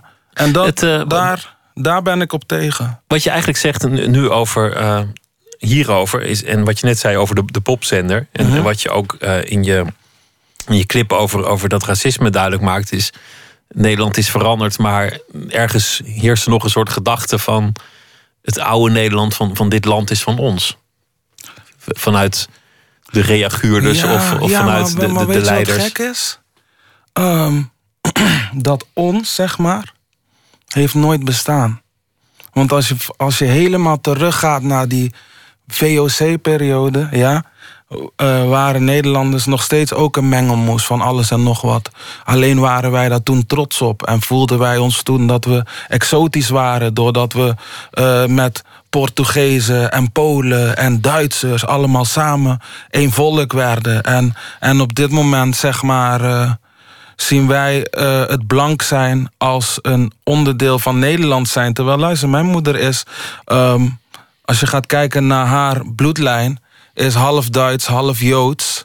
En, eh, en zij is hier geboren, dus mag zij Nederland zijn. Ik ben half Antilliaans en half Nederlands dan, om het zo te zeggen. Maar ik word wel steeds bevraagd, puur omdat ik een tint heb... word ik gevraagd over mijn achtergrond. Terwijl mijn moeder net zo'n gemengde achtergrond heeft als mij. Dus eh, wa- wat maakt mij dan minder Nederlands? Omdat ik ooit heb gekozen voor een religie? Omdat ik een kleur heb? Snap je? En dat is een Op- hele op een rare manier van denken. Moet dat gewoon ophouden? Moeten mensen Ja. gewoon ook, ook burger zijn? En, en, eh, Precies. ja. En, en over hoeveel generaties mag een, eh, noem het even dat woord, ik vind het een smerig woord, allochtoon, zich autochtoon noemen, weet je wel? Ehm, en waarom hebben we dan ook nog daar een tussenstap in? Dat we dan niet westerse autochtoon noemen, omdat die toch, weet je, dat, dat is voor mij een soort apartheidssysteem lijkt het wel, weet je wel? In ieder geval mentaal en met onze termen. Je, je hebt het gehad net over, over je, je onzekerheid en, en, en je angsten. En eigenlijk dat je, dat je ook een, een jongen bent die altijd twijfelt aan heel veel dingen. En het, is eigenlijk paradoxaal dat, dat iemand met zoveel twijfel langzaam in, in een hoek terechtkomt waarin je een, een soort voorvechter bent. Of, of in, een, in een discussie.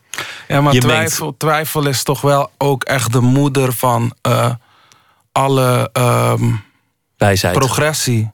Ja, en, en wijsheid misschien ook. Ja. Ik denk dat eh, voordat we schepen hadden, keken we naar de zee en dachten we, wacht, moet dat wel zo? Weet je wel? En toen dachten we, oké, hoe gaan we nou iets bouwen om toch aan die overkant te komen? En- Maar een, een, een twijfelaar die in een, in discussie terechtkomt en, en wordt aangevallen op een standpunt en eigenlijk zelf ook niet helemaal weet hoe het zit of, of niet helemaal wil weten hoe het ja. zit.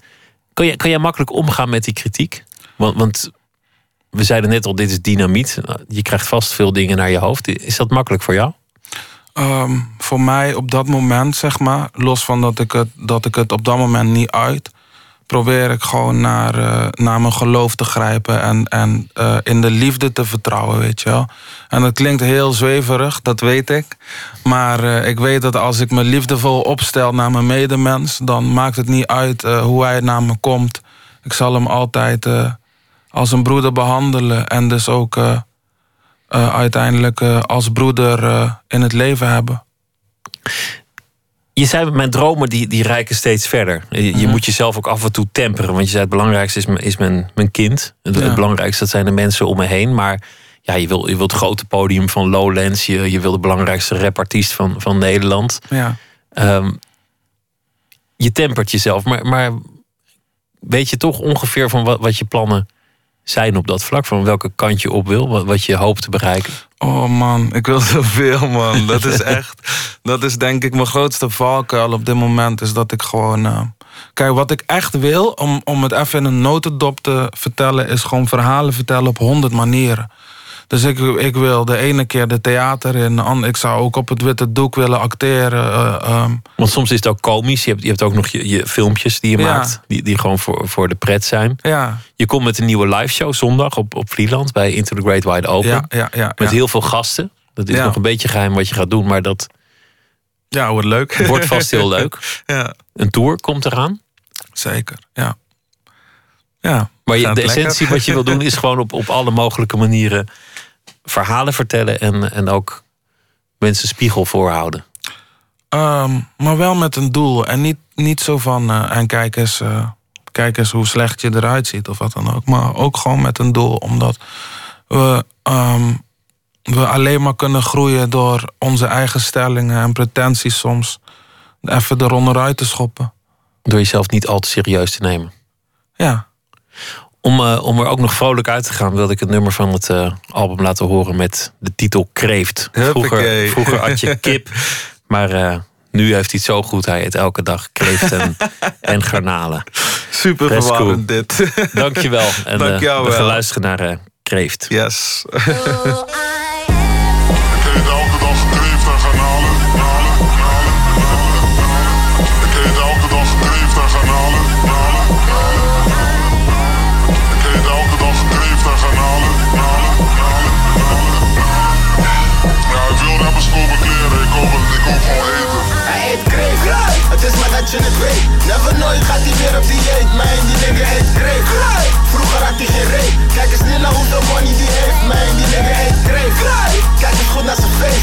motherfucker is er niet, ik compleet Die nigga heet Kreeg. Vraag het aan Kees Die nigga heet Kreeg, Het gaat veel te goed met me. Het is niet meer goed, kijk eens wat het goede leven met een dope rapper doet. Kijk, ik kan niet meer elke dag over problemen praten. Ik moet dadelijk naar de sauna, nigga Concentreren op mijn adem in de hete kamer. Zo verwerk ik mijn trauma's, nigga. Vroeger had ik vaak kip met rijst. Nu ben ik vaak te vinden in het vispaleis. Ik eet kreeft nu. Maar de honger neemt niet af, nigger. Ik heb honger sinds de dag dat ik een baby was. Mensen willen weer die frisco shit van vroeger. Maar fuck die frisco van vroeger. Die kerel is een loser. Hij eet alleen maar kip en shit. Die nikker is de woensel. Deze nieuwe frisco eet alleen maar wereldklasse voedsel, nigga. De frisse heeft zijn shit nu. Hij ging van chips naar kip, van kip naar kreeft. Eet. Het is maar dat je het weet. Never nooit gaat hij weer op dieet. Mijn die nigga heet kreeg. Vroeger had hij geen reet. Kijk eens nu naar hoeveel money die heeft. Mijn die nigga heet kreeg. Kijk eens goed naar zijn face. Die motherfucker is zijn liefde compleet. Mijn die nigga heet kreeg. Vraag het aan Kees. Die nigga heet kreeg, nigga. Ik was een lange zatte motherfucker die zijn ballen krapt had. Het krab dit alles voor een habbekrats. Was opgekrabbeld van die fucking krabben in een krabbenbak. Dat shit, kakkelak, lik mijn pik, zakken kak, nigger shit. Money zat, privilege, happenkat, weer een hit, pak mijn guap En haters klagen, maar zijn nog skere shit. Ik eet kreeft, nigger, het interesseert me niks. Want al die dagen dat mijn ego gestreeld was, gaven mij geen honger. Vaak demotiveert dat. Ze wilden zien dat ik iets emotioneels bracht. Janken over dat ik al mijn pegels verspeeld had. Nu gaat het goed en nu janken zij. Die Fresco heet het blij. Klote kinderen, als het slecht gaat vind je me real. Ik aan mijn pil, kleine kinder debiel, ik eet kreeg Het is maar dat je het weet. Never nooit gaat hij weer op dieet. Mijn die nigga heet kreeg. Vroeger had hij geen reet. Kijk eens nu naar hoeveel money die heeft. Mijn die nigga heet kreeg. Kijk eens goed naar zijn face. Die motherfucker is zijn liefde compleet. Mijn die nigga heet kreeg. Vraag het aan Kees. Die nigga kreeg, nigga. Dit is hoe ik leef. Ik eet alleen maar kreeft, kreeft. Ze willen dat ik breek, maar ik eet alleen maar kreeft. Ik eet kreeft. Een bitch alleen maar kreeft. Ik eet kreeft. Zoveel fucking kreeft, zoveel kreeft. Nu heb ik diarree. Kreeft van eh, het nieuwe album van eh, Fresco met de titel Nooit meer terug. Komend weekend verschijnt die plaat. En uh, komend weekend is hij ook een van de artiesten die zal optreden op uh, Vlieland bij het festival Into the Great Wide Open. Fresco, dankjewel. Was leuk dat je te gast wilde zijn. Zometeen gaan we verder met Nooit meer slapen. Don Duins die schrijft een verhaal bij de voorbije dag. Dat hij valt in want uh, de eigenlijke schrijver is uh, ziek. Dank aan Don alvast dat hij dat wilde doen. Hij zit nu vast nog druk te typen. We gaan praten met Seat Bruinja over zijn nieuwe bundel Binnenwereld Buitenwijk Poëzie. Vanaf het balkon met uitzicht over de stad geschreven. Een vooruitblik ook op de Gouden Kalveren. De nominaties zijn bekendgemaakt. Wie zijn de kanshebbers? En hoe bevalt eigenlijk tot nu toe dat nieuwe systeem van stemmen? Namelijk niet door de vakjury, maar door de vakgenoten. Laura Hospes die won een uh, prijs. Zij is 21 jaar, prijs voor belangrijkste fotografe van het jaar. En dat kreeg ze voor uh, onder meer zelfportretten die ze maakte in een Gronings ziekenhuis. Terwijl ze daar uh, noodgedwongen was opgenomen. Dat allemaal zometeen in Nooit meer slapen. Twitter, het VPRO NMS of via de mail nooitmeerslapen.vpro.nl. Graag tot zometeen.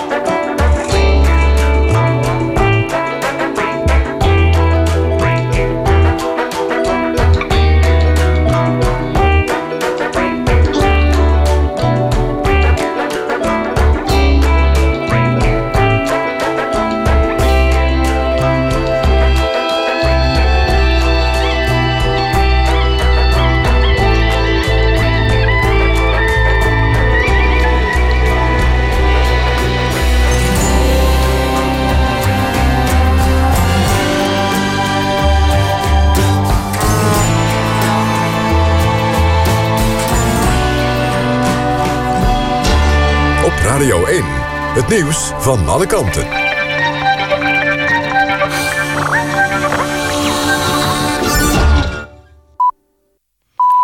1 uur, Ewout de Jong met het NOS-journaal. Op Rotterdam de Hague Airport kunnen vandaag weer normaal vliegtuigen vertrekken en landen. Het vliegverkeer in Rotterdam lag een groot deel van de avond stil. Een klein vliegtuig had een buiklanding gemaakt... omdat het landingsgestel niet was uitgeklapt. De twee inzittenden kwamen met de schrik vrij. Het toestel is inmiddels weggehaald... zodat het vliegverkeer in Rotterdam vandaag weer volgens schema kan verlopen.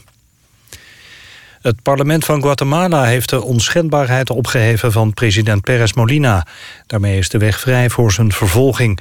Perez Molina wordt verdacht van corruptie. Bedrijven zouden smeergeld hebben betaald om geen belasting te hoeven betalen op de import van goederen. De president ontkent alle betrokkenheid en weigert op te stappen.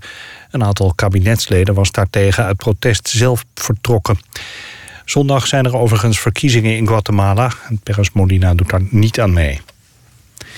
In de eerste maanden van dit jaar is het aantal moorden in de grote Amerikaanse steden flink gestegen, vergeleken met vorig jaar. Dat schrijft de New York Times die er onderzoek naar deed. De toename was het grootst in de stad Milwaukee. Daar werden 104 mensen vermoord, een toename van 76 procent. In een aantal andere Amerikaanse steden is het aantal moorden met ongeveer de helft toegenomen. De laatste jaren nam het aantal moorden in veel Amerikaanse steden juist af. De film Glukov is een van de grote kanshebbers... bij de uitreiking van de Gouden Kalveren op 2 oktober. Het drama over een vader en zoon heeft tien nominaties in de wacht gesleept... zoals die voor beste film en beste regie. Bloed, zweet en tranen over het leven van André Hazes kreeg acht nominaties... waaronder die voor beste film en beste acteur. Het weer, aan de kust nog een bui, verder droog en opklaringen... met minima tussen 9 en 14 graden. Plaatselijk kans op mist. Overdag licht wisselvallig met buien en soms wat zon. Het wordt 17 tot 19 graden en vooral in het noorden waait het flink. Dit was het NOS Journaal. NPO Radio 1. VPRO. Nooit meer slapen.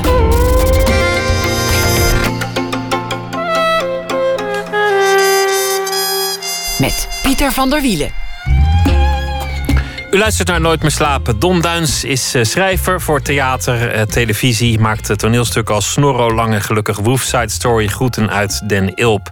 En andere. En hij zal eh, vannacht een verhaal maken over de voorbije dag. En uh, dat doet hij omdat Katelijn Schilder uh, iets onder de leden heeft. Maar dat maakt allemaal niet uit. Don, goeienacht.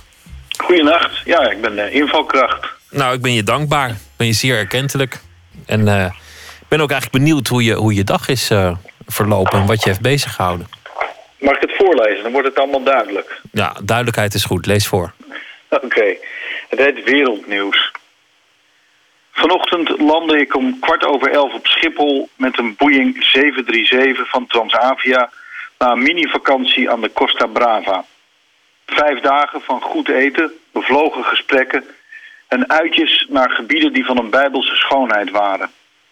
Even later werd ik gebeld of ik vanavond de honneurs waar kon nemen in dit programma. Even kijken wat er allemaal speelt in Nederland, dacht ik. En sloeg de krant open. Op zoek naar artikelen over de vluchtelingen, over de dreigende sloop van de wereldeconomie door de Chinezen, iets over treinterroristen, dat soort zaken. Maar er bleek vandaag maar één ding een trending topic, zoals dat heet. To botox or not to botox. Al op de voorpagina van de Volkskrant werd dit onderwerp aangekondigd onder de schreeuwerige kop de botox-kwestie. BNN-programmamaakster Sophie Hilbrand, 39, die zichzelf tot dusver nog niet heeft laten injecteren met botox, heeft een serie gemaakt getiteld Sophie in de Kreukels. Deze reeks gaat over de vraag of het voor Sophie zo niet eens tijd wordt om ook de spuit in haar rimpels te laten zetten. Een momentje. Ja, te zetten. In de Volkskrant gaat ze in discussie met ervaringsdeskundige Halina Rijn, ook 39, die dingen zegt als... Ik heb een eeuwige fetish om meisjesachtig te zijn. Een uitspraak die op zijn minst dubieus is. Maar goed, ik zette de BNN-uitzending aan. Toevallig kwam deze avond een bevriende actrice op bezoek. De actrice is hoogzwanger en vond al het gezeur over botox saai. Dat ik een verhaal over wilde schrijven voor dit programma vond ze ook saai. Wat ik snap. Waarom zou je, want waarom zou je druk maken over een paar injecties... als je in je buik het baby voelt schoppen en bewegen? Ze had wel een goed idee. Zal ik de baby meteen laten botoxen als hij eruit komt? Als je de pasgeborene in één keer flink met botox behandelt, dan is hij er verder vanaf. Ik werd meteen enthousiast voor deze groeimarkt. Ik weet niet of u wel eens een baby heeft gezien vlak na de geboorte, maar ze zien eruit als Sharpei-honden. Een en al rimpel. Zelf heb ik hondenogen. Elk jaar wordt mijn blik wat droeviger. Niet dat het mij wat kan schelen, eerlijk gezegd. Botox vind ik geen optie. En van een ooglicht lift ga je demonisch kijken. Maar goed, we keken naar de uitzending. Mijn vrouw, de hoogzwangere actrice en mijn dochter... die voor haar dertigste nog zeker geen botox gaat toepassen. We zagen een lang gesprek met Linda de Mol. Het symbool van botoxgebruik in Nederland. Linda was erg eerlijk. Misschien te. En zei bijvoorbeeld... Vroeger zag ik er soms uit of ik met mijn hoofd tussen twee lift liftdeuren had gezeten. Sophie Hilbrand knikte begrijpend. Ik werd opeens erg moe van al het geklets. Zat ik maar weer in een Catalaans dorp, in een cafeetje, achter een gin tonic en een schaal vol tapas. Liever nog word ik duizend keer door Spaanse muggen gestoken... dan dat ik nog langer naar deze ongein moet kijken en luisteren. Mijn conclusie is simpel. Uiteindelijk wordt iemand altijd eng van botoxmisbruik. En daarnaast, Sophie Hilbrand is mooi zoals ze is... zonder al te veel make-up, botox of opspuitlippen. De hoogzwangere actrice, Hanna heet ze, werd het ook te veel. Ze stond op, de prachtige buik majestueus voor zich uit. Ik zou willen dat we de wereldproblemen konden wegbotoxen, zei ze... voor ze de donkere Hollandse nacht instapte. Kijk, dat is wijsheid. Morgen is ze uitgerekend. Succes, Hanna. Zo, nou dat is wel thuiskomen. Je denkt, eh, wat heb ik gemist aan wereldnieuws? En eh, je valt vol in de, in de botox. To botox or not to botox, that is the question. Sequestreerd tussen landen inderdaad, ja. Midden Ja. in Holland. Ja. Nou, welkom met je, met je voeten terug op aarde. ja. Ja, het is ook een luxe. Hè? Als, we, als we daar zoveel over kunnen hebben, dan eh, komt dat onder meer omdat die aanslag is mislukt in de taal is, bijvoorbeeld. Of eh, ja, precies. En omdat er eh, in Rotterdam dus blijkbaar een buiklanding is gemaakt door een klein vliegtuigje. Die goed is afgelopen. Een hoop dingen En, goed eh, afgelopen, kunnen we tenminste hebben over het eh, voorhoofd van Halina Rijn. Precies. Als het daartoe beperkt blijft, is dat prima. Don, dankjewel. Goeienacht. Goeiedag, Pieter. En eh, nou ja, welkom terug, zou ik maar Dank zeggen. We gaan luisteren naar muziek vanwege Into the Great Wide Open. Een festival dat komend weekend dus plaatsvindt op Vlieland. En eh eens kijken, we gaan ook een beetje de, de soul-kant van het festival benadrukken. Het is niet alleen maar gitaarmuziek. Michelle David met The Gospel Sessions, I Want To Know.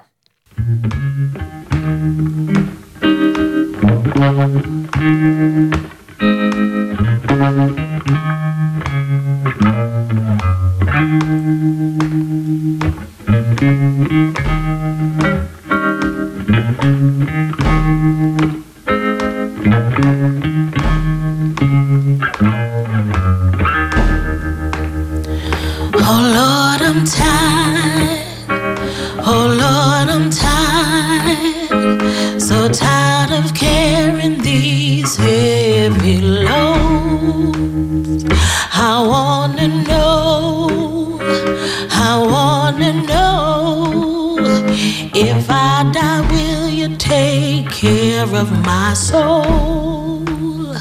There was a time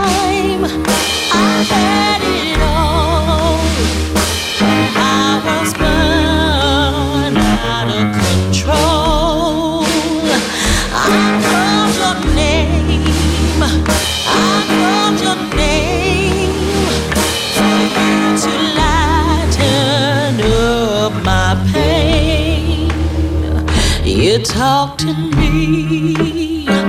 You stayed with me, but my blind eyes were too blind to see.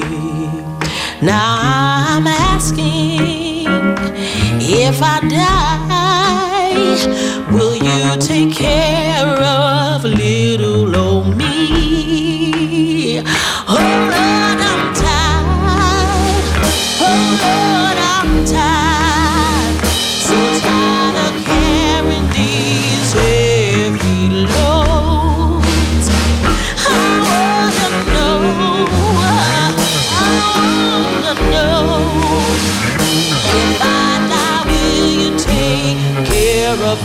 soul.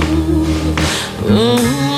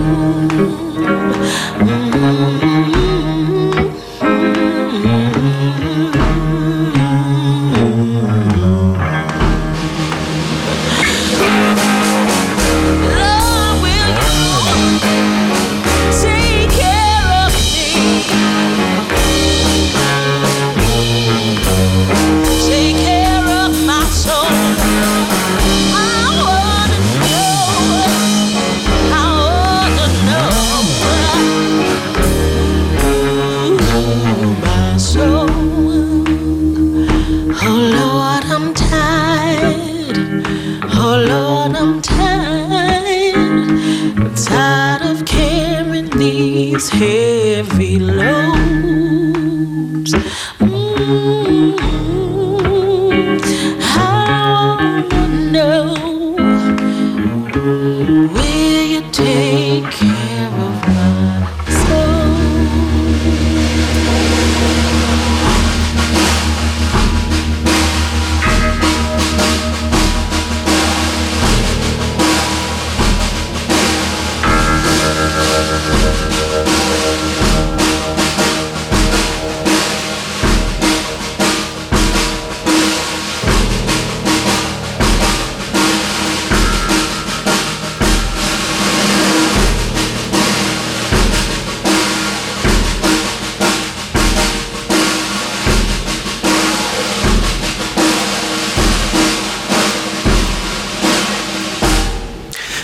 Gospel Sessions met Michelle David, I Want To Know. En dat is eh, komend weekend allemaal te beluisteren op Into the Great Wide Open. Nooit meer slapen. Elke dag opnieuw, ja werkelijk elke dag opnieuw... zal eh, dichter Tsead Bruinja een eh, foto maken van het uitzicht vanaf zijn dakterras. Dat doet hij al een hele tijd. En dat deelt hij dan ook met de wereld via diverse kanalen als Facebook. Een dagelijks terugkerend eh, honkvast ritueel. Verslaggever Matthijs Deen werd nieuwsgierig... en greep het verschijnen van de nieuwe bundel... Binnenwereld Buitenwijk aan... om met de dichter op dat dakterras te klimmen... en daar te praten over de nieuwe bundel... en natuurlijk het uitzicht. Zal ik eerst het gedicht voorlezen? Een blinde zegt: Maak met mij deze kamer. Geef mij een indrukwekkende tafel met een dik blad. Een stevige deur die je zegt: Dit is een belangrijke ruimte. Een deur met gezag. Geef mij een uitzicht met de roestige geur van regen. Auto's die na een bui over de weg suizen. Zonlicht dat mijn huid verwarmt. Klak met je tong. Klap in je handen. Draai om en luister. Het is niet de kracht waar je mee drukt. Het is de intentie. Zeg me hoeveel van je wat je weet je hebt gezien. Hoe weinig aangeraakt. En merk wanneer je zachter praat dat deze kamer kleiner wordt. Ik heb niet veel eelt op mijn handen, niet veel op mijn hart of tong. Roep me, dan weet ik waar we staan. Oké, dit heb ik nu gezegd. Reageer maar als, als er iets is waar je op kunt reageren. Of als iets is wat je erover wilt zeggen. Of, ehm, dus voor mij is dat roep me. Dat, dat, dat, is ook echt toch, ook aan de lezer eh, wel eh, gericht. Het is een gedicht waarin een blinde aandacht vraagt voor een kamer. Voor hoe geluid een ruimte kan oproepen en voor wat er binnenkomt als je een raam openzet. Voor hoe een ontmoeting een uitzicht kan opleveren. Zoals geluid en ruimte dat doen. Vliegtuigen en wind. We zitten op het dakterras van de dichter. De plek waar hij het liefst is. We zien het uitzicht. Hetzelfde uitzicht dat hij al sinds vorig jaar elke dag op zijn Facebookpagina post. Zijnzelfde oproep tot aandacht eigenlijk. Voor de lucht, de daken, de boom die er bovenuit torent. Doe eerst eentje van de zon. Ik fotografeer gewoon Bad, de zon eh, en dan van de boom. En als het overdag nog een keer wild weer wordt... of er echt iets met de lucht gebeurt... dan neem ik nog een keer een foto van de boom. En dan zit ik dan weer op de vorm. En er staat dan goedemorgen bij of uh, goedenavond of goedemiddag en that's it. En die foto moet snel gemaakt worden. Het is geen hogere kunst of zo, maar het is... Er is ook zo'n scène uit een film. Wel- Welke film is dat ook weer? Dat er steeds een foto op Ja, dezelfde straat ja, wordt gemaakt. Dat is eh, denk ik eh, Smoke of Blue in the Face. Een van die Paul Auster eh, films, ja. Iemand laat dat aan een ander zien en die andere is in eerste instantie niet geïnteresseerd. En hij zegt, kijk nou toch gewoon. En dan op den duur barst die man in snikken uit. Ja, dat kijken is gewoon, dat zit er wel in. Ja. In het begin had je ook mensen die dan na 10 dagen, 14 dagen... Hè, altijd weer diezelfde boom, eh, doe eens wat anders. Ja, dat vind ik prachtig. Ik denk nou, ja, kijk nou maar gewoon. Het gaat over aandacht. Het gaat over lucht, maar het gaat ook over aandacht, toch? Absoluut, ja. En je Ja. wordt ook gedwongen door een gedicht om pas op de plaats te maken en te kijken. Ja, gedicht, eh, gedicht, zeker bijvoorbeeld als je het hoort, is altijd een probleem bij optreden. Dat iemand, je hoort het maar één keer en ik kan het niet meelezen. En een gedicht normaal, je leest het één keer. Of ik lees bijvoorbeeld een bundel, als ik een nieuwe bundel koop van iemand, lees ik die bundel heel snel. Dus eigenlijk bijna met weinig aandacht zou je zeggen, maar juist met aandacht voor de toon. En daarna lees je dat rustig nog een keer door. Of je leest, soms lees ik wel een gedicht dan nog een keer, want ik wil het toch wel redelijk begrepen hebben. Eh, maar het is ook aandacht vanwege de muziek van het gedicht. Dus door die muziek die je moet leren kennen eigenlijk. Van wat voor toon zit er nou in om het, om het echt goed te kunnen vatten. ehm, eh, moet je langzamer lezen eigenlijk. En dan is die betekenis ook nog wel belangrijk. Maar is wel een heel groot deel ervan is toch eh, kijken naar iemand die iets doet en luisteren naar de stem. Dit is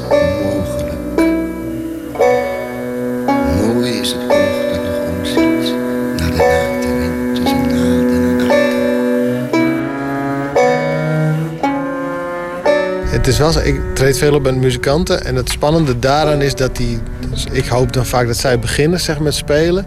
En wat ze dan spelen bepaalt wel deels hoe ik het voorlees. Want dat verhoudt zich tot elkaar als een muziekstuk. Dus er moet in een bepaalde toonsoort staan en, en een bepaald ritme hebben. Of er juist tegenin gaan. Hoe zit het dan met die muziek? Stuurt dat de aandacht? Want we komen weer even terug op die boom. Ja, die boom is natuurlijk ook elke keer anders. Door het, Ja. door het decor waar, waar tegen je hem fotografeert. Wat natuurlijk met, met een gedicht in het decor van publiek en muziek net zo is. Ja, misschien ben je als mens of is je eigen leven ook een soort contrapunt staat het, eh, zeg maar, te- ten opzichte van eh, die boom. Die boom is een soort eeuwige achtergrondmuziek.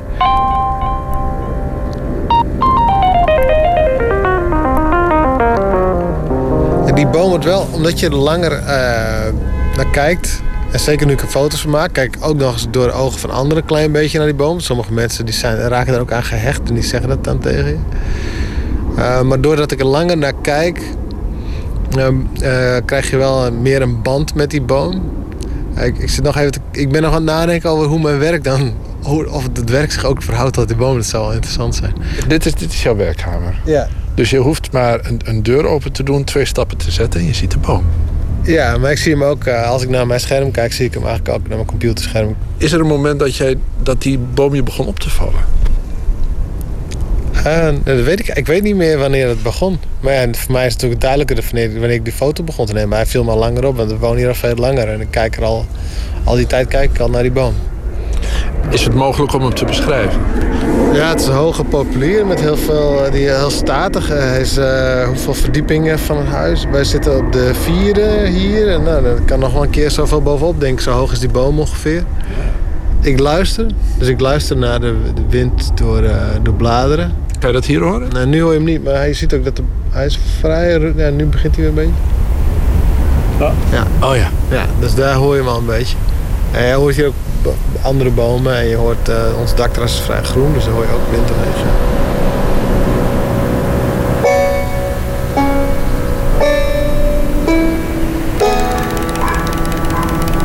En ik kijk vooral naar de beweging, naar de... Uh, naar dat flexibele van zo'n boom. Als hier, ik kan hier echt heel hard stormen. Die zit hier vrij hoog en er zit eigenlijk niet zoveel hoogbouw hier in de buurt. Dus, dus die wind heeft vrij spel eigenlijk in die, in die top van die boom.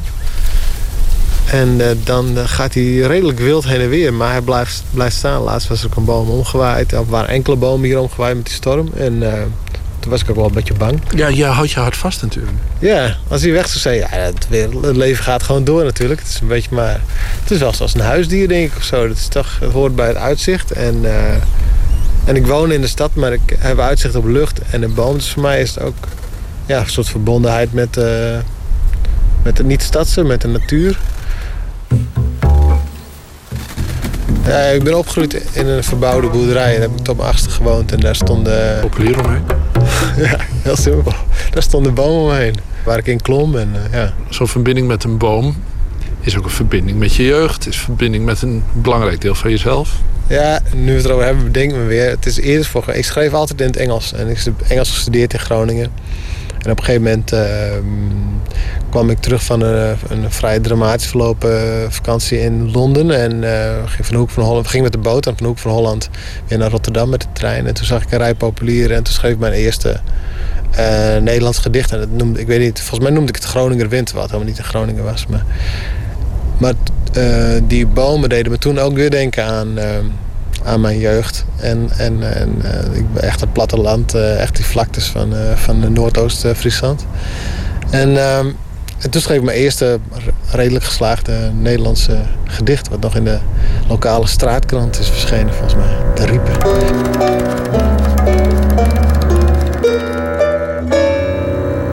Je projecteert er van alles op zo'n boom. En als ik naar kijk... Het is, ja, het, het is wel een soort dier. Een soort, je hebt, je, het wordt een soort persoon ook. Dat heeft natuurlijk ook met aandacht te maken. Aandacht leidt waarschijnlijk ook tot vereenzelviging en hechting. Ja. Ja, dat is wel interessant. Zo heb ik er niet over nagedacht dat ik eigenlijk al die tijd al met die aandacht bezig was op een bepaalde manier. Of dat we misschien allemaal dat wel doen door, uh, door te zorgen dat er dingen, vertrouwde dingen om ons heen uh, zijn. Of dat we ons omringen met vertrouwde.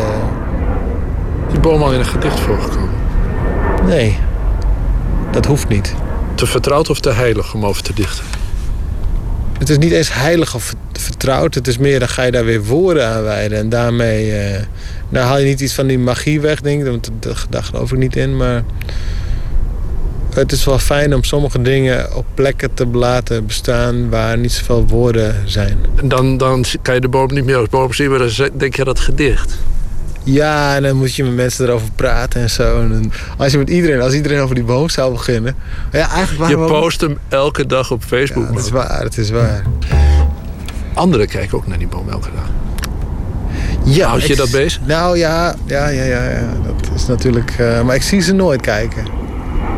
Ik zie ze niet echt kijken. Ik denk dan natuurlijk wel van waarom kijken jullie niet naar die prachtige boom de hele tijd? Want als jij het post elke dag, dan, kijk, dan zeg je in feite wel tegen de wereld: kijk. Ja, absoluut. Kijk daar maar naar. Ja.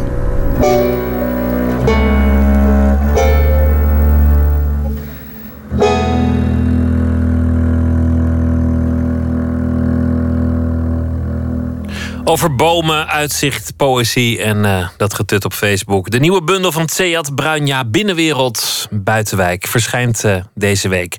We gaan nog meer uh, soulmuziek luisteren. Sun Little met het nummer Lay Down. Baby, won't you lay, lay down? Let's watch this water boil.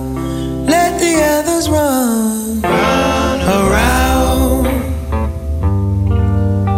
For once won't you lay, lay down and watch this water boil? Let the others run, run around. Just this once. Lay down with me a moment. Let me ease, let me ease your word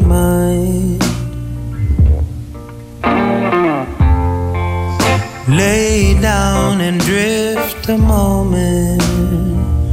Let's not waste any more of our precious time. Baby, won't you lay, lay down? Let's watch this water boil. Let the others run, around. For once, said, baby,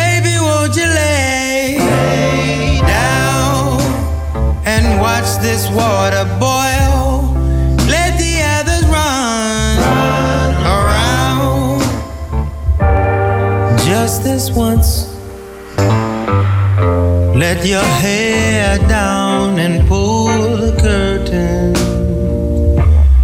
Let me see, let me see you in the light.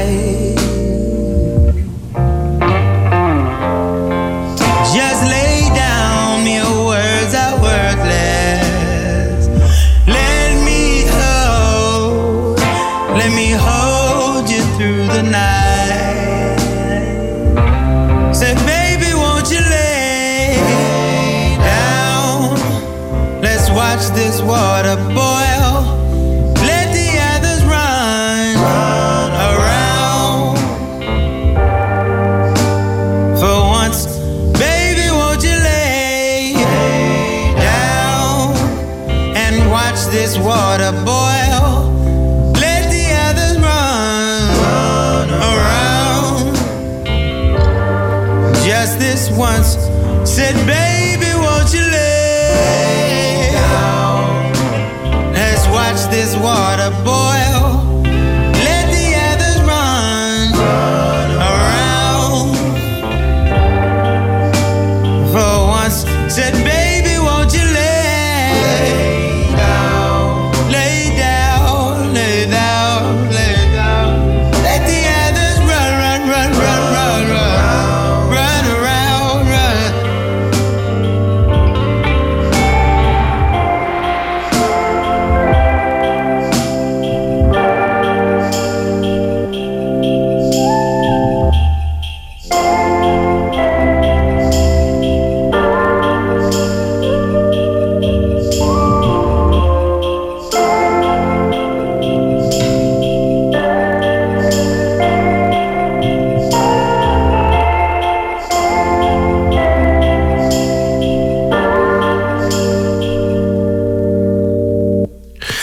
van een eh, predikant en een onderwijzer, een preacher en een teacher uit Los Angeles. Son Little was dat. Het eh, album komt in oktober en dit was het nummer Lay Down. Nooit meer slapen. Gloek Auf, eh, de film is de grootste kanshebber bij de belangrijkste Nederlandse filmprijzen van dit jaar, de Gouden Kalveren. Aan het eind van het Nederlands Filmfestival zullen die worden uitgereikt. Alle nominaties zijn vandaag bekendgemaakt in het Ketelhuis. En Floortje Smit, nachtcorrespondent, die eh, was erbij. Goeienacht, eh Floortje. Gloek Auf. Ja, Gloekhouf. Tien nominaties maar liefst. Voor een eh, arthouse film over een eh, ingewikkelde vader-zoon relatie. Helemaal in het eh, Limburgs.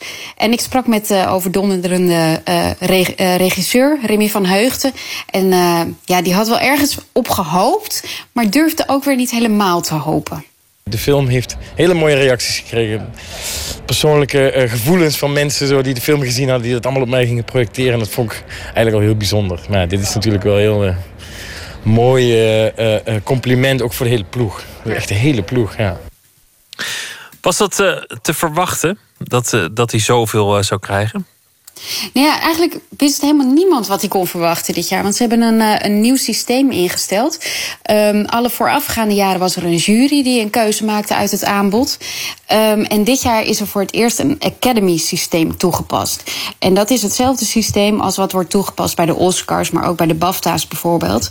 Waarbij ehm, vakgenoten eigenlijk de jaaroogst beoordelen. Dat gaat dan in twee rondes. Dus eerst mogen alle regisseurs kijken welke eh, films zij de beste regisseur vinden. De cameramannen de beste cameramannen. Kiezen ze er vijf van. Eh, daar komen dan de nominaties uit. En, en nu mag die hele groep dus op alle categorieën gaan stemmen. Vanwaar die omschakeling? Waarom dat nieuwe systeem? Nou, er is al tien jaar een beetje discussie over dat oude systeem, over dat jurysysteem. Ehm nou, je, je, je kent dat met juries, die kunnen eigenlijk nooit echt iets goed doen. Er valt altijd wel wat op te zeuren. Ehm, maar hier bijvoorbeeld in, in 2010 hebben ze eh, de belangrijkste prijzen gegeven aan, aan Joy, een film van uh, de Jong. Hele mooie film. Maar die werd maar door 2000 mensen gezien. En iedereen zei van ja, dat is toch wel een beetje een, een particuliere keuze geweest. Nou, nu besloot het Nederlands Filmfestival dit Academy-systeem eens een, een kans te geven. En ehm, wat, wat overigens meteen betekent dat de films die dus in première gaan tijdens het, het Nederlands Filmfestival niet kunnen meedingen. Want de nominaties zijn nu al bekend geworden. Het gaat dus echt om die jaaroogst tot augustus. En uh, dat, heeft, dat heeft voordelen, dat uh, vertelt uh, festivaldirecteur Willemien van Aalst. Het grote voordeel is dat uh, als straks de winnaars bekend worden en nu ook de nominaties, dan heeft het Nederlands publiek, dus iedereen die van film zout en ook in de bioscoop heeft gezien, die kent die films of die heeft ze kunnen zien. En als je nog niet hebt gezien, dan kun je in de komende maand of op het Nederlands Filmfestival die films gaan zien. Als straks op het Scala de winnaars bekend worden gemaakt, dan weet iedereen om welke films het gaat. Dat is een voordeel, omdat soms ook films uh, tot winnaar werden uitgeroepen. En die had nog niemand kunnen zien, omdat dat net nieuwe films waren. Dat is één voordeel. Het tweede voordeel is dat we dus nu al op 1 september alle nominaties bekendmaken. Dat geldt trouwens ook voor die categorieën die nog een jury hebben, zoals televisiedrama en korte documentaire. Die brengen we nu al naar buiten, dus we kunnen de hele maand discussie voeren met het publiek, met makers onderling. Uh, nou, wat er toch bijzonder is aan bijvoorbeeld dat camerawerk voor die genomineerde hè, cameraman, et cetera. Dus het kan heel veel discussie en uh, verdieping en achtergronden geven bij alle genomineerden. Ja, discussie en aandacht dus eigenlijk voor, uh, voor elkaars werk. Juist, maar wie zijn de stemmers? Want het is de, de, de industrie zelf of, of de, de sector zelf die mag, mag bepalen. Wie, wie zijn dan de mensen die dat gaan doen? Ja, dat is dan officieel de Academy. En dat zijn mensen die uh, drie keer op de aftiteling hebben gestaan van een bioscoopfilm. Mensen die een kalf hebben gewonnen of die een belangrijke A-filmfestival hebben gewonnen. En dat is dan Berlijn of Venetië of Cannes. En uh, nou, er zijn ongeveer 330 mensen die nu zeggen dat ze te gaan stemmen voor deze volgende ronde. Dus echt voor de kalveren. En wie dat nou precies zijn, dat heeft uh, journalist Bor Beekman onderzocht voor de Volkskrant. Hij heeft net als de LA Times ooit heeft gedaan bij de Oscars heeft hij geturfd. En hij kwam er dus achter dat uh, de stemmer voornamelijk blank en oud en man is. En uh, nu denk jij misschien, ja, wat maakt dat nou uit? Ja, dat maakt inderdaad echt iets uit. Ik denk wel dat, uh, dat bijvoorbeeld die hoge leeftijd, in Amerika was dat 61, wel iets zegt mogelijk over, ook over het soort films ja, waar mensen van houden. En, en nomineren en, en prijzen toekennen. ja, daar, valt natuurlijk wel iets aan af te leiden. Um, ook in Nederland bij de Academy, dat hoeft natuurlijk niet per se, maar slechts 7% van de, de Nederlandse Academy is onder de 40. Um, ja, dat, dat zijn dus wel allemaal mensen op leeftijd. Daar is niks mis mee. Maar, uh, maar het is ook wel interessant om te weten. Ja, en er zijn wel meer puntjes hoor van aandacht bij deze manier van stemmen natuurlijk. Filmmaker die uh, echt heel irritant vaak bij DWDD zit kan uit kinderzinnen misschien wat minder stemmen krijgt... terwijl zijn film heel goed is. Of iemand die heel veel ruzie maakt met zijn crew... die maakt ook weer minder kans. En uh, ja, het zijn 33 films die in aanmerking komen. Die filmmakers moeten er ook echt maar zin in hebben... om die uh, allemaal te gaan bekijken in de zomer natuurlijk. Um, Remy van Heugden, die je net al hoorde... die heeft dat dus keurig wel gedaan voordat hij ging stemmen. Mark van Warmedam, die is uh, producent van Snyder versus Bax... met zeven nominaties, die vond dat allemaal maar onzin. Ik begrijp dat er nu een nodige commotie is. Van, oh ja, we hebben die alles gezien. Nee, dat hoeft ook helemaal niet. Je moet goed stemmen. Dat is belangrijk. Ja, goed stemmen, ja, dat die... is belangrijk, ja. ja, nou wat, wat hij daarmee bedoelt is... als jij niet van horrorfilms houdt, hoef je die ook niet te zien. Want dan ga je toch niet op stemmen. Dus je kan een beetje selectief gaan kijken. Juist. Ja, ik vind het systeem wel grappig hoor. Ik, ik moet eerlijk zeggen, ik, heb, uh, ik ben dus bij die uitreiking of bij die, uh, bij die nominaties geweest, die bekendmaken. Ik vond het, ik vond het juist heel, heel interessant. Ik was juist heel erg bang dat een film als, als Gluka, of wat dus een film is die echt gemaakt is voor dat grote doek, een kleine film in het Limburgs, dat die echt het onderspit zou gaan delven. Maar volgens mij kan je zien dat juist die groep ontzettend geïnteresseerd is in elkaars werk. Dat ze ook echt die films hebben bekeken. En een film als Prins, um, waarvan ik echt dacht, het is een coming-of-age film, echt gemaakt voor, voor een jong publiek, vind ik persoonlijk. Die blijkt dus wel heel erg hoog gewaardeerd te worden door die blanke oude mannen. Want die uh, is uh, zeg maar de, de ena best uh, genomineerde film. Nou ja, ik, vond, um, ik ben ook een blanke oude man. Ik vond het ook een goede film. Ja, je bent toen nog niet zo oud. Nou ja, blank oud, dan. Ik vond het een goede Oud film. is echt wel boven de goede film. 55. Ja, maar dan is weer de regisseur niet genomineerd. En ook de regisseur voor Bloed, Zweet en Tranen ook ontzettend goed genomineerd. Maar de regisseur weer niet.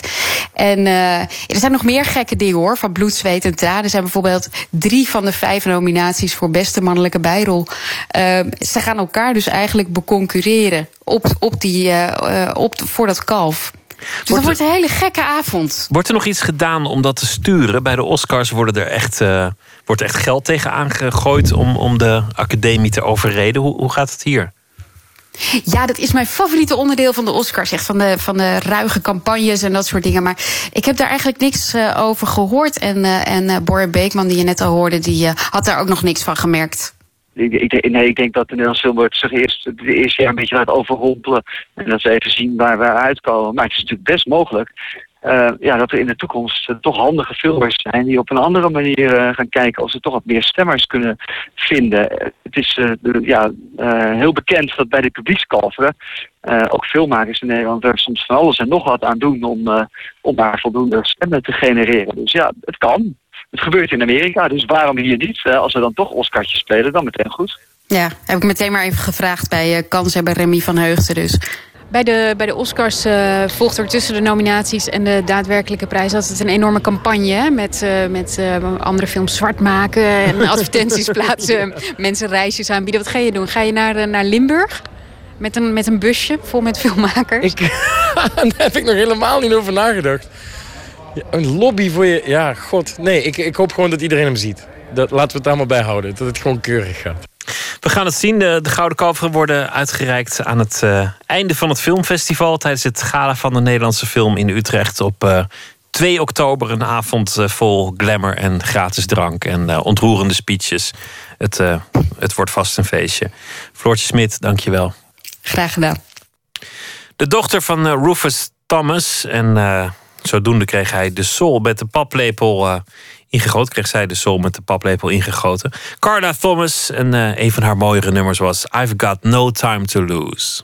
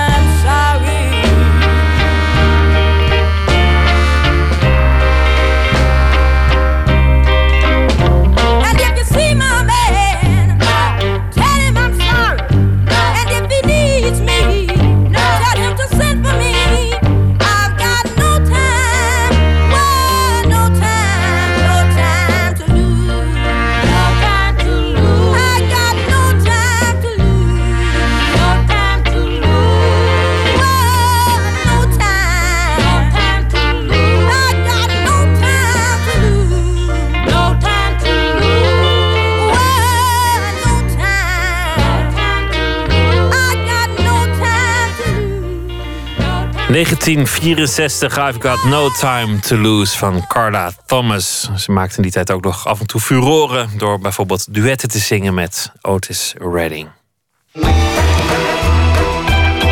Nooit meer slapen. De 21-jarige fotografiestudente Laura Hospes werd afgelopen april opgenomen in een gesloten psychiatrische afdeling in Groningen. En toen ging ze door met wat ze altijd al deed: zelfportretten maken. Zelfs op de slechtste momenten greep ze naar de camera. Die foto's zijn niet onopgemerkt gebleven. Ze won er een internationale prijs mee voor grootste fotografisch talent van het jaar. En de zelfportretten gingen de hele wereld over. Een bijdrage van Emmy Colau. Mijn camera die heeft zeg maar alle extreem moeilijke momenten meegemaakt en gezien. Ik heb een hele, ja, hele rare, bijzondere band met eigenlijk een voorwerp.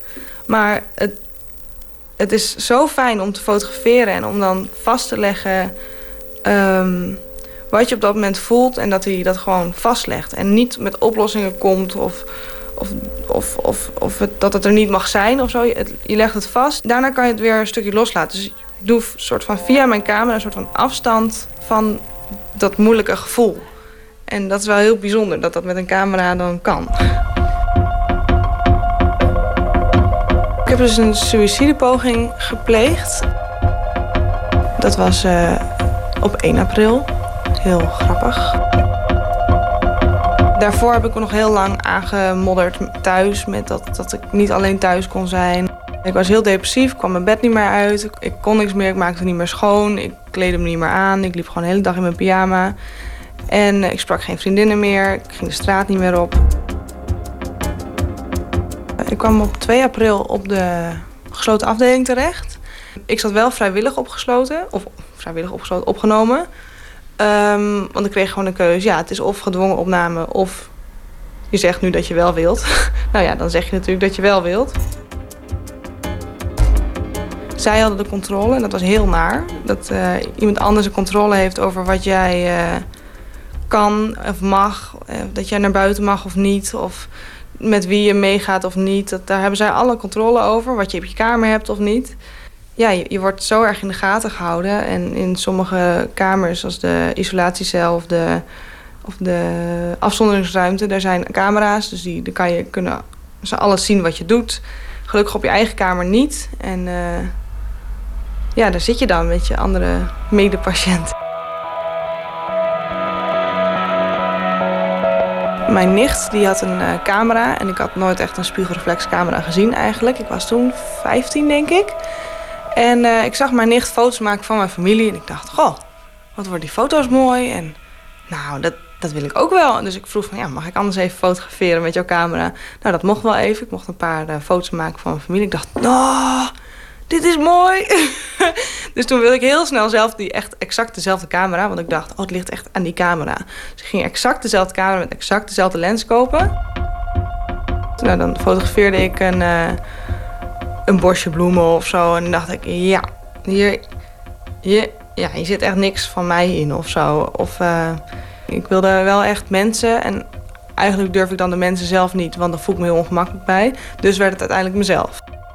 Ik was model geweest, ik dacht, nou, ik ga voor die camera staan en ik doe dat een beetje na, wat, wat ik dan deed bij die shoots en zo. Ja, dat vrij, logisch, uh, ja, vrij logisch was het eigenlijk voor mij.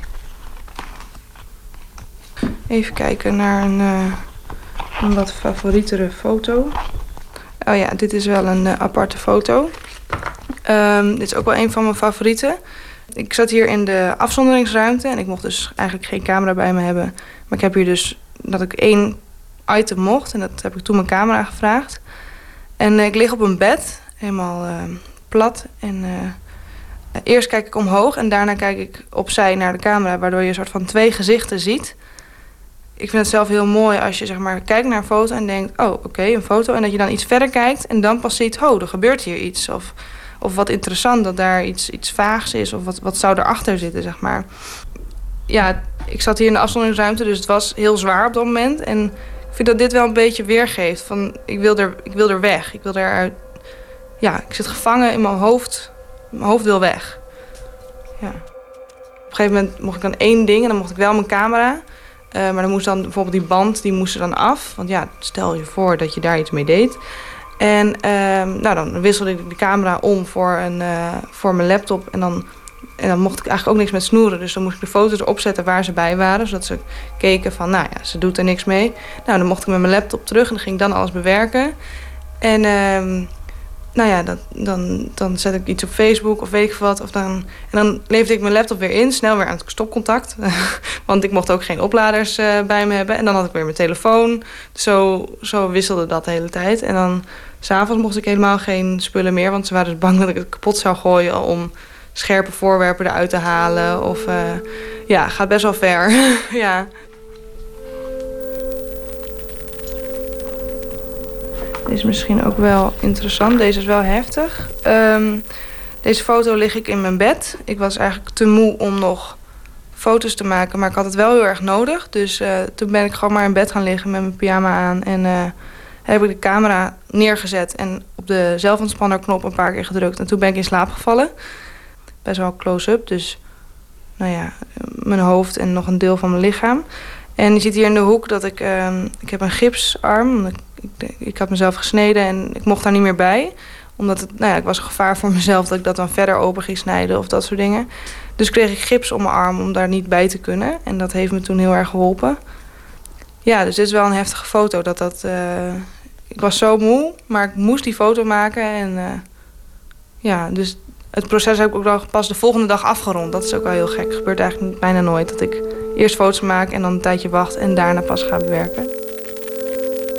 Ik vind het heel moeilijk om um, te vertellen um, hoe het met mij gaat van binnen. Zelfs tegen mijn ouders of tegen mijn vriend eigenlijk, eigenlijk zelfs al. Dat hij vraagt, ja, hoe gaat het? En, zegt,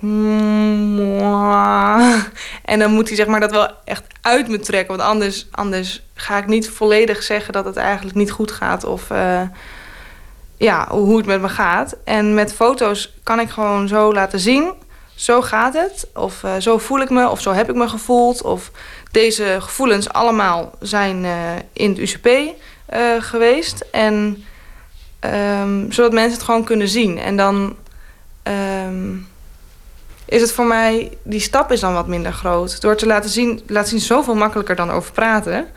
Dus het geeft ook een aanleiding trouwens om erover te praten. Dus dat is ook wel heel goed dat ik er wel een beetje over leer praten. Ja, je zus zit hier op de bank jouw administratie ja. te doen. Hoe, hoe was het voor jou om die foto's te zien? Um, nou, natuurlijk wel schokkend om de foto's te zien. Um, ja, dit zijn eigenlijk verhalen die je dan hoort op tv of in tijdschriften. En nu gaat het ineens over je eigen zusje. En ik zie ook mijn eigen zusje op de foto, maar tegelijkertijd ook weer niet. Want ja, ik ken haar gewoon als heel vrolijk en enthousiast en doorzetter en geen pieper. En grappig. En dat is nu totaal niet. En ja, dat is wel heel pijnlijk om te zien. En begrijp je er beter door die foto's? Um, ja, in het begin vond ik het wel moeilijk dat ze... Dat, ja, op die momenten dat ze het moeilijk heeft, was ik er niet bij. En op deze manier wel. Waardoor ik wel dacht: jeetje, dit, dit is nog heftiger dan, dan ik dacht. En zo kun je het wel beter begrijpen. Dus het dwingt jou eigenlijk om die confrontatie ook aan te gaan? Ja, natuurlijk heb je het liever niet over moeilijke dingen. Maar in dit geval kan het eigenlijk niet anders. De Huffington Post, de Metro, even denken, uh, de Daily Mail, Marie Claire, uh, Cosmopolitan, Red Book Magazine en New Dawn Paper. Dat is dan weer de Nederlandse variant. Linda News, die heeft ook over geschreven. Echt heel, heel veel. Echt bizar, ja. Ik had dus die prijs gewonnen en ik dacht, nou, nou dat is fijn. Ik heb een prijs gewonnen, dat is leuk. En uh, oh, oh, ik ben ook nog grand winner. Oh, wow. Oké, nou, fijn. En toen ineens een berichtje daarover. Toen dacht ik, Oh, er wordt dus ook daarmee ge, dat wordt gepubliceerd in kranten dus. Oh, oh, nou, dan moet ik dan maar even opletten. En toen ineens dus allemaal mailtjes. En toen dacht ik, wauw, wat, wat, wat, wat is er gebeurd? ik kon echt, nee ja, ik zat echt naar mijn mailbox kijken. En pling, pling, weer nieuw, pling, weer nieuw. Het is echt, echt bizar. Echt bizar. Het lijkt me extra raar omdat je nog elke dag terug naar ja. het ziekenhuis moet. Voel je je hier beter door of, of kan je dit aan eigenlijk? Ehm, nou, ik denk niet dat ik het volledig zelf aan kan. Daarom heb ik ook mijn zus eh, gevraagd. Ehm, ik moet inderdaad elke dag naar het ziekenhuis. En dan ben ik daar van 10 tot 5 ongeveer. En ehm, daar kan ik wel heel goed... dat ik daar op mijn laptop ga werken en e-mails beantwoord en zo met mijn zus. En eh, daarnaast heb ik dan daar gesprekken. En ik heb ook wel gesprekken over hoe ik me hiermee om moet gaan. Dat ik dingen... Ja, dat ik bepaalde dingen af moet houden. Dat ik niet alle reacties moet gaan lezen en dat soort dingen. Je lijkt ook een soort tegenstelling te zitten in wat je bijvoorbeeld vertelt van ik vind het heel moeilijk om andere mensen te confronteren, want dat vind ik ontzettend ongemakkelijk. Ja. En dat dit nu de hele wereld ingeslingerd is. Ja, klopt, ja. Ehm, dat is inderdaad wel een, een, een tegenstelling. Maar, ehm, want ik vind het dus heel moeilijk om erover te praten. Maar ik merk wel dat ik het nodig heb dat mensen om me heen weten hoe het met me gaat. En dat ik dus inderdaad, als ik op iemand tegenkom en die zegt... hé hey Laura, hoe gaat? Dat ik dan gewoon kan zeggen, ja, nou ja, niet zo goed. Ehm, ik heb een fotoserie gemaakt en eh, ga daar maar naar kijken, zeg maar. En, ik vind... En die rest van de wereld? Ja, die weten het allemaal. Ehm, het is ook inderdaad een, een soort van stukje dat, dat juist wil laten zien van het is ook heel moeilijk. En mensen die begrijpen het eigenlijk niet, totdat je het echt hebt meegemaakt. En daardoor is dit stukje waardoor je het een stukje meemaakt. En dus een heel klein stukje kan begrijpen ervan. Emmy Colau in gesprek met Laura Hospes. De foto's zijn te bekijken via haar site laurahospes.com. Een nieuwe plaat van het eh, New Yorkse genootschap Yola Tango. De plaat heeft een titel, Stuff Like That There. En het eh, nummer heeft ook een titel, namelijk The Ballad of the Red Buckets.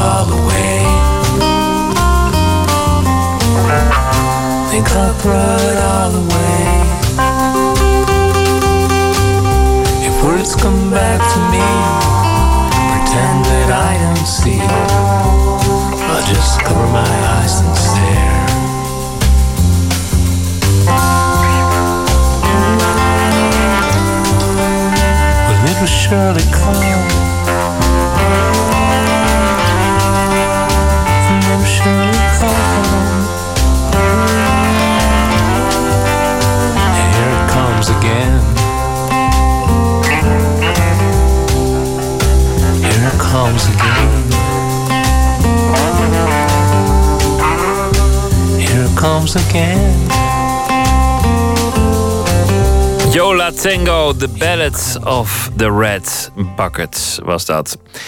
Dichter en schrijver Bernard Wesseling draagt deze week vijf favoriete gedichten voor. Hij heeft zelf twee dichtbundels gemaakt en twee romans. De debuutbundel heette Focus, 2006 was dat. Daarna volgde Naar de Daken in 2012. En hij leest vannacht een eh, gedicht van Herman Gorter.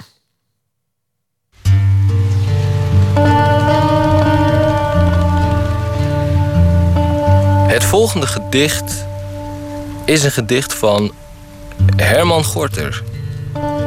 Het is een, eh, eh, een typische evergreen. Eh, er is eigenlijk geen bloemlezing in onze taal verschenen die dit gedicht niet heeft opgenomen. En dat is ook zeer terecht. Het is een liefdesgedicht, liefdeslyriek. En dat is een gevaarlijk, een gevaarlijk eh, terrein. Veel mensen die eh, schieten uit de bocht. eh, zijn meer bezig eigenlijk zichzelf, van zichzelf te houden dan de, degene die bezongen moet worden. En ik vind dit een geweldig voorbeeld van een gedicht waarin het wel lukt. Vooral omdat de dichter weet hoe die onbeholpen moet zijn. En gebruik maakt van een soort eh, gepaste onmacht, zou ik het willen noemen. Het heeft geen titel. Zie je, ik hou van je. Ik vind je zo lief en zo licht. Je ogen zijn zo vol licht. Ik hou van je, ik hou van je. En je neus en je mond en je haar en je ogen en je hals waar je kraagje zit en je oor met je haar ervoor. Zie je, ik wou graag zijn jou, maar het kan niet zijn. Het licht is om je. Je bent nu toch eenmaal wat je bent. Oh ja, ik hou van je. Ik hou zo vreselijk van je. Ik wou het allemaal zeggen, maar ik kan het toch niet zeggen.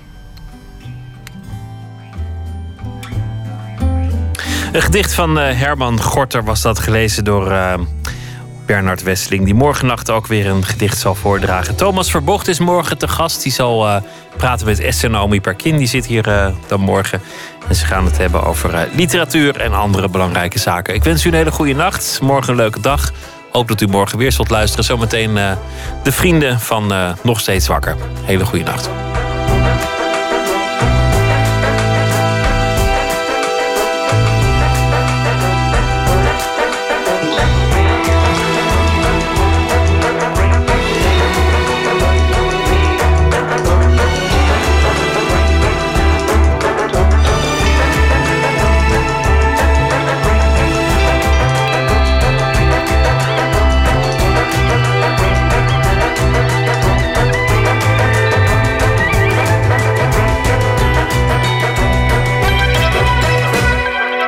Radio 1, het nieuws van alle kanten.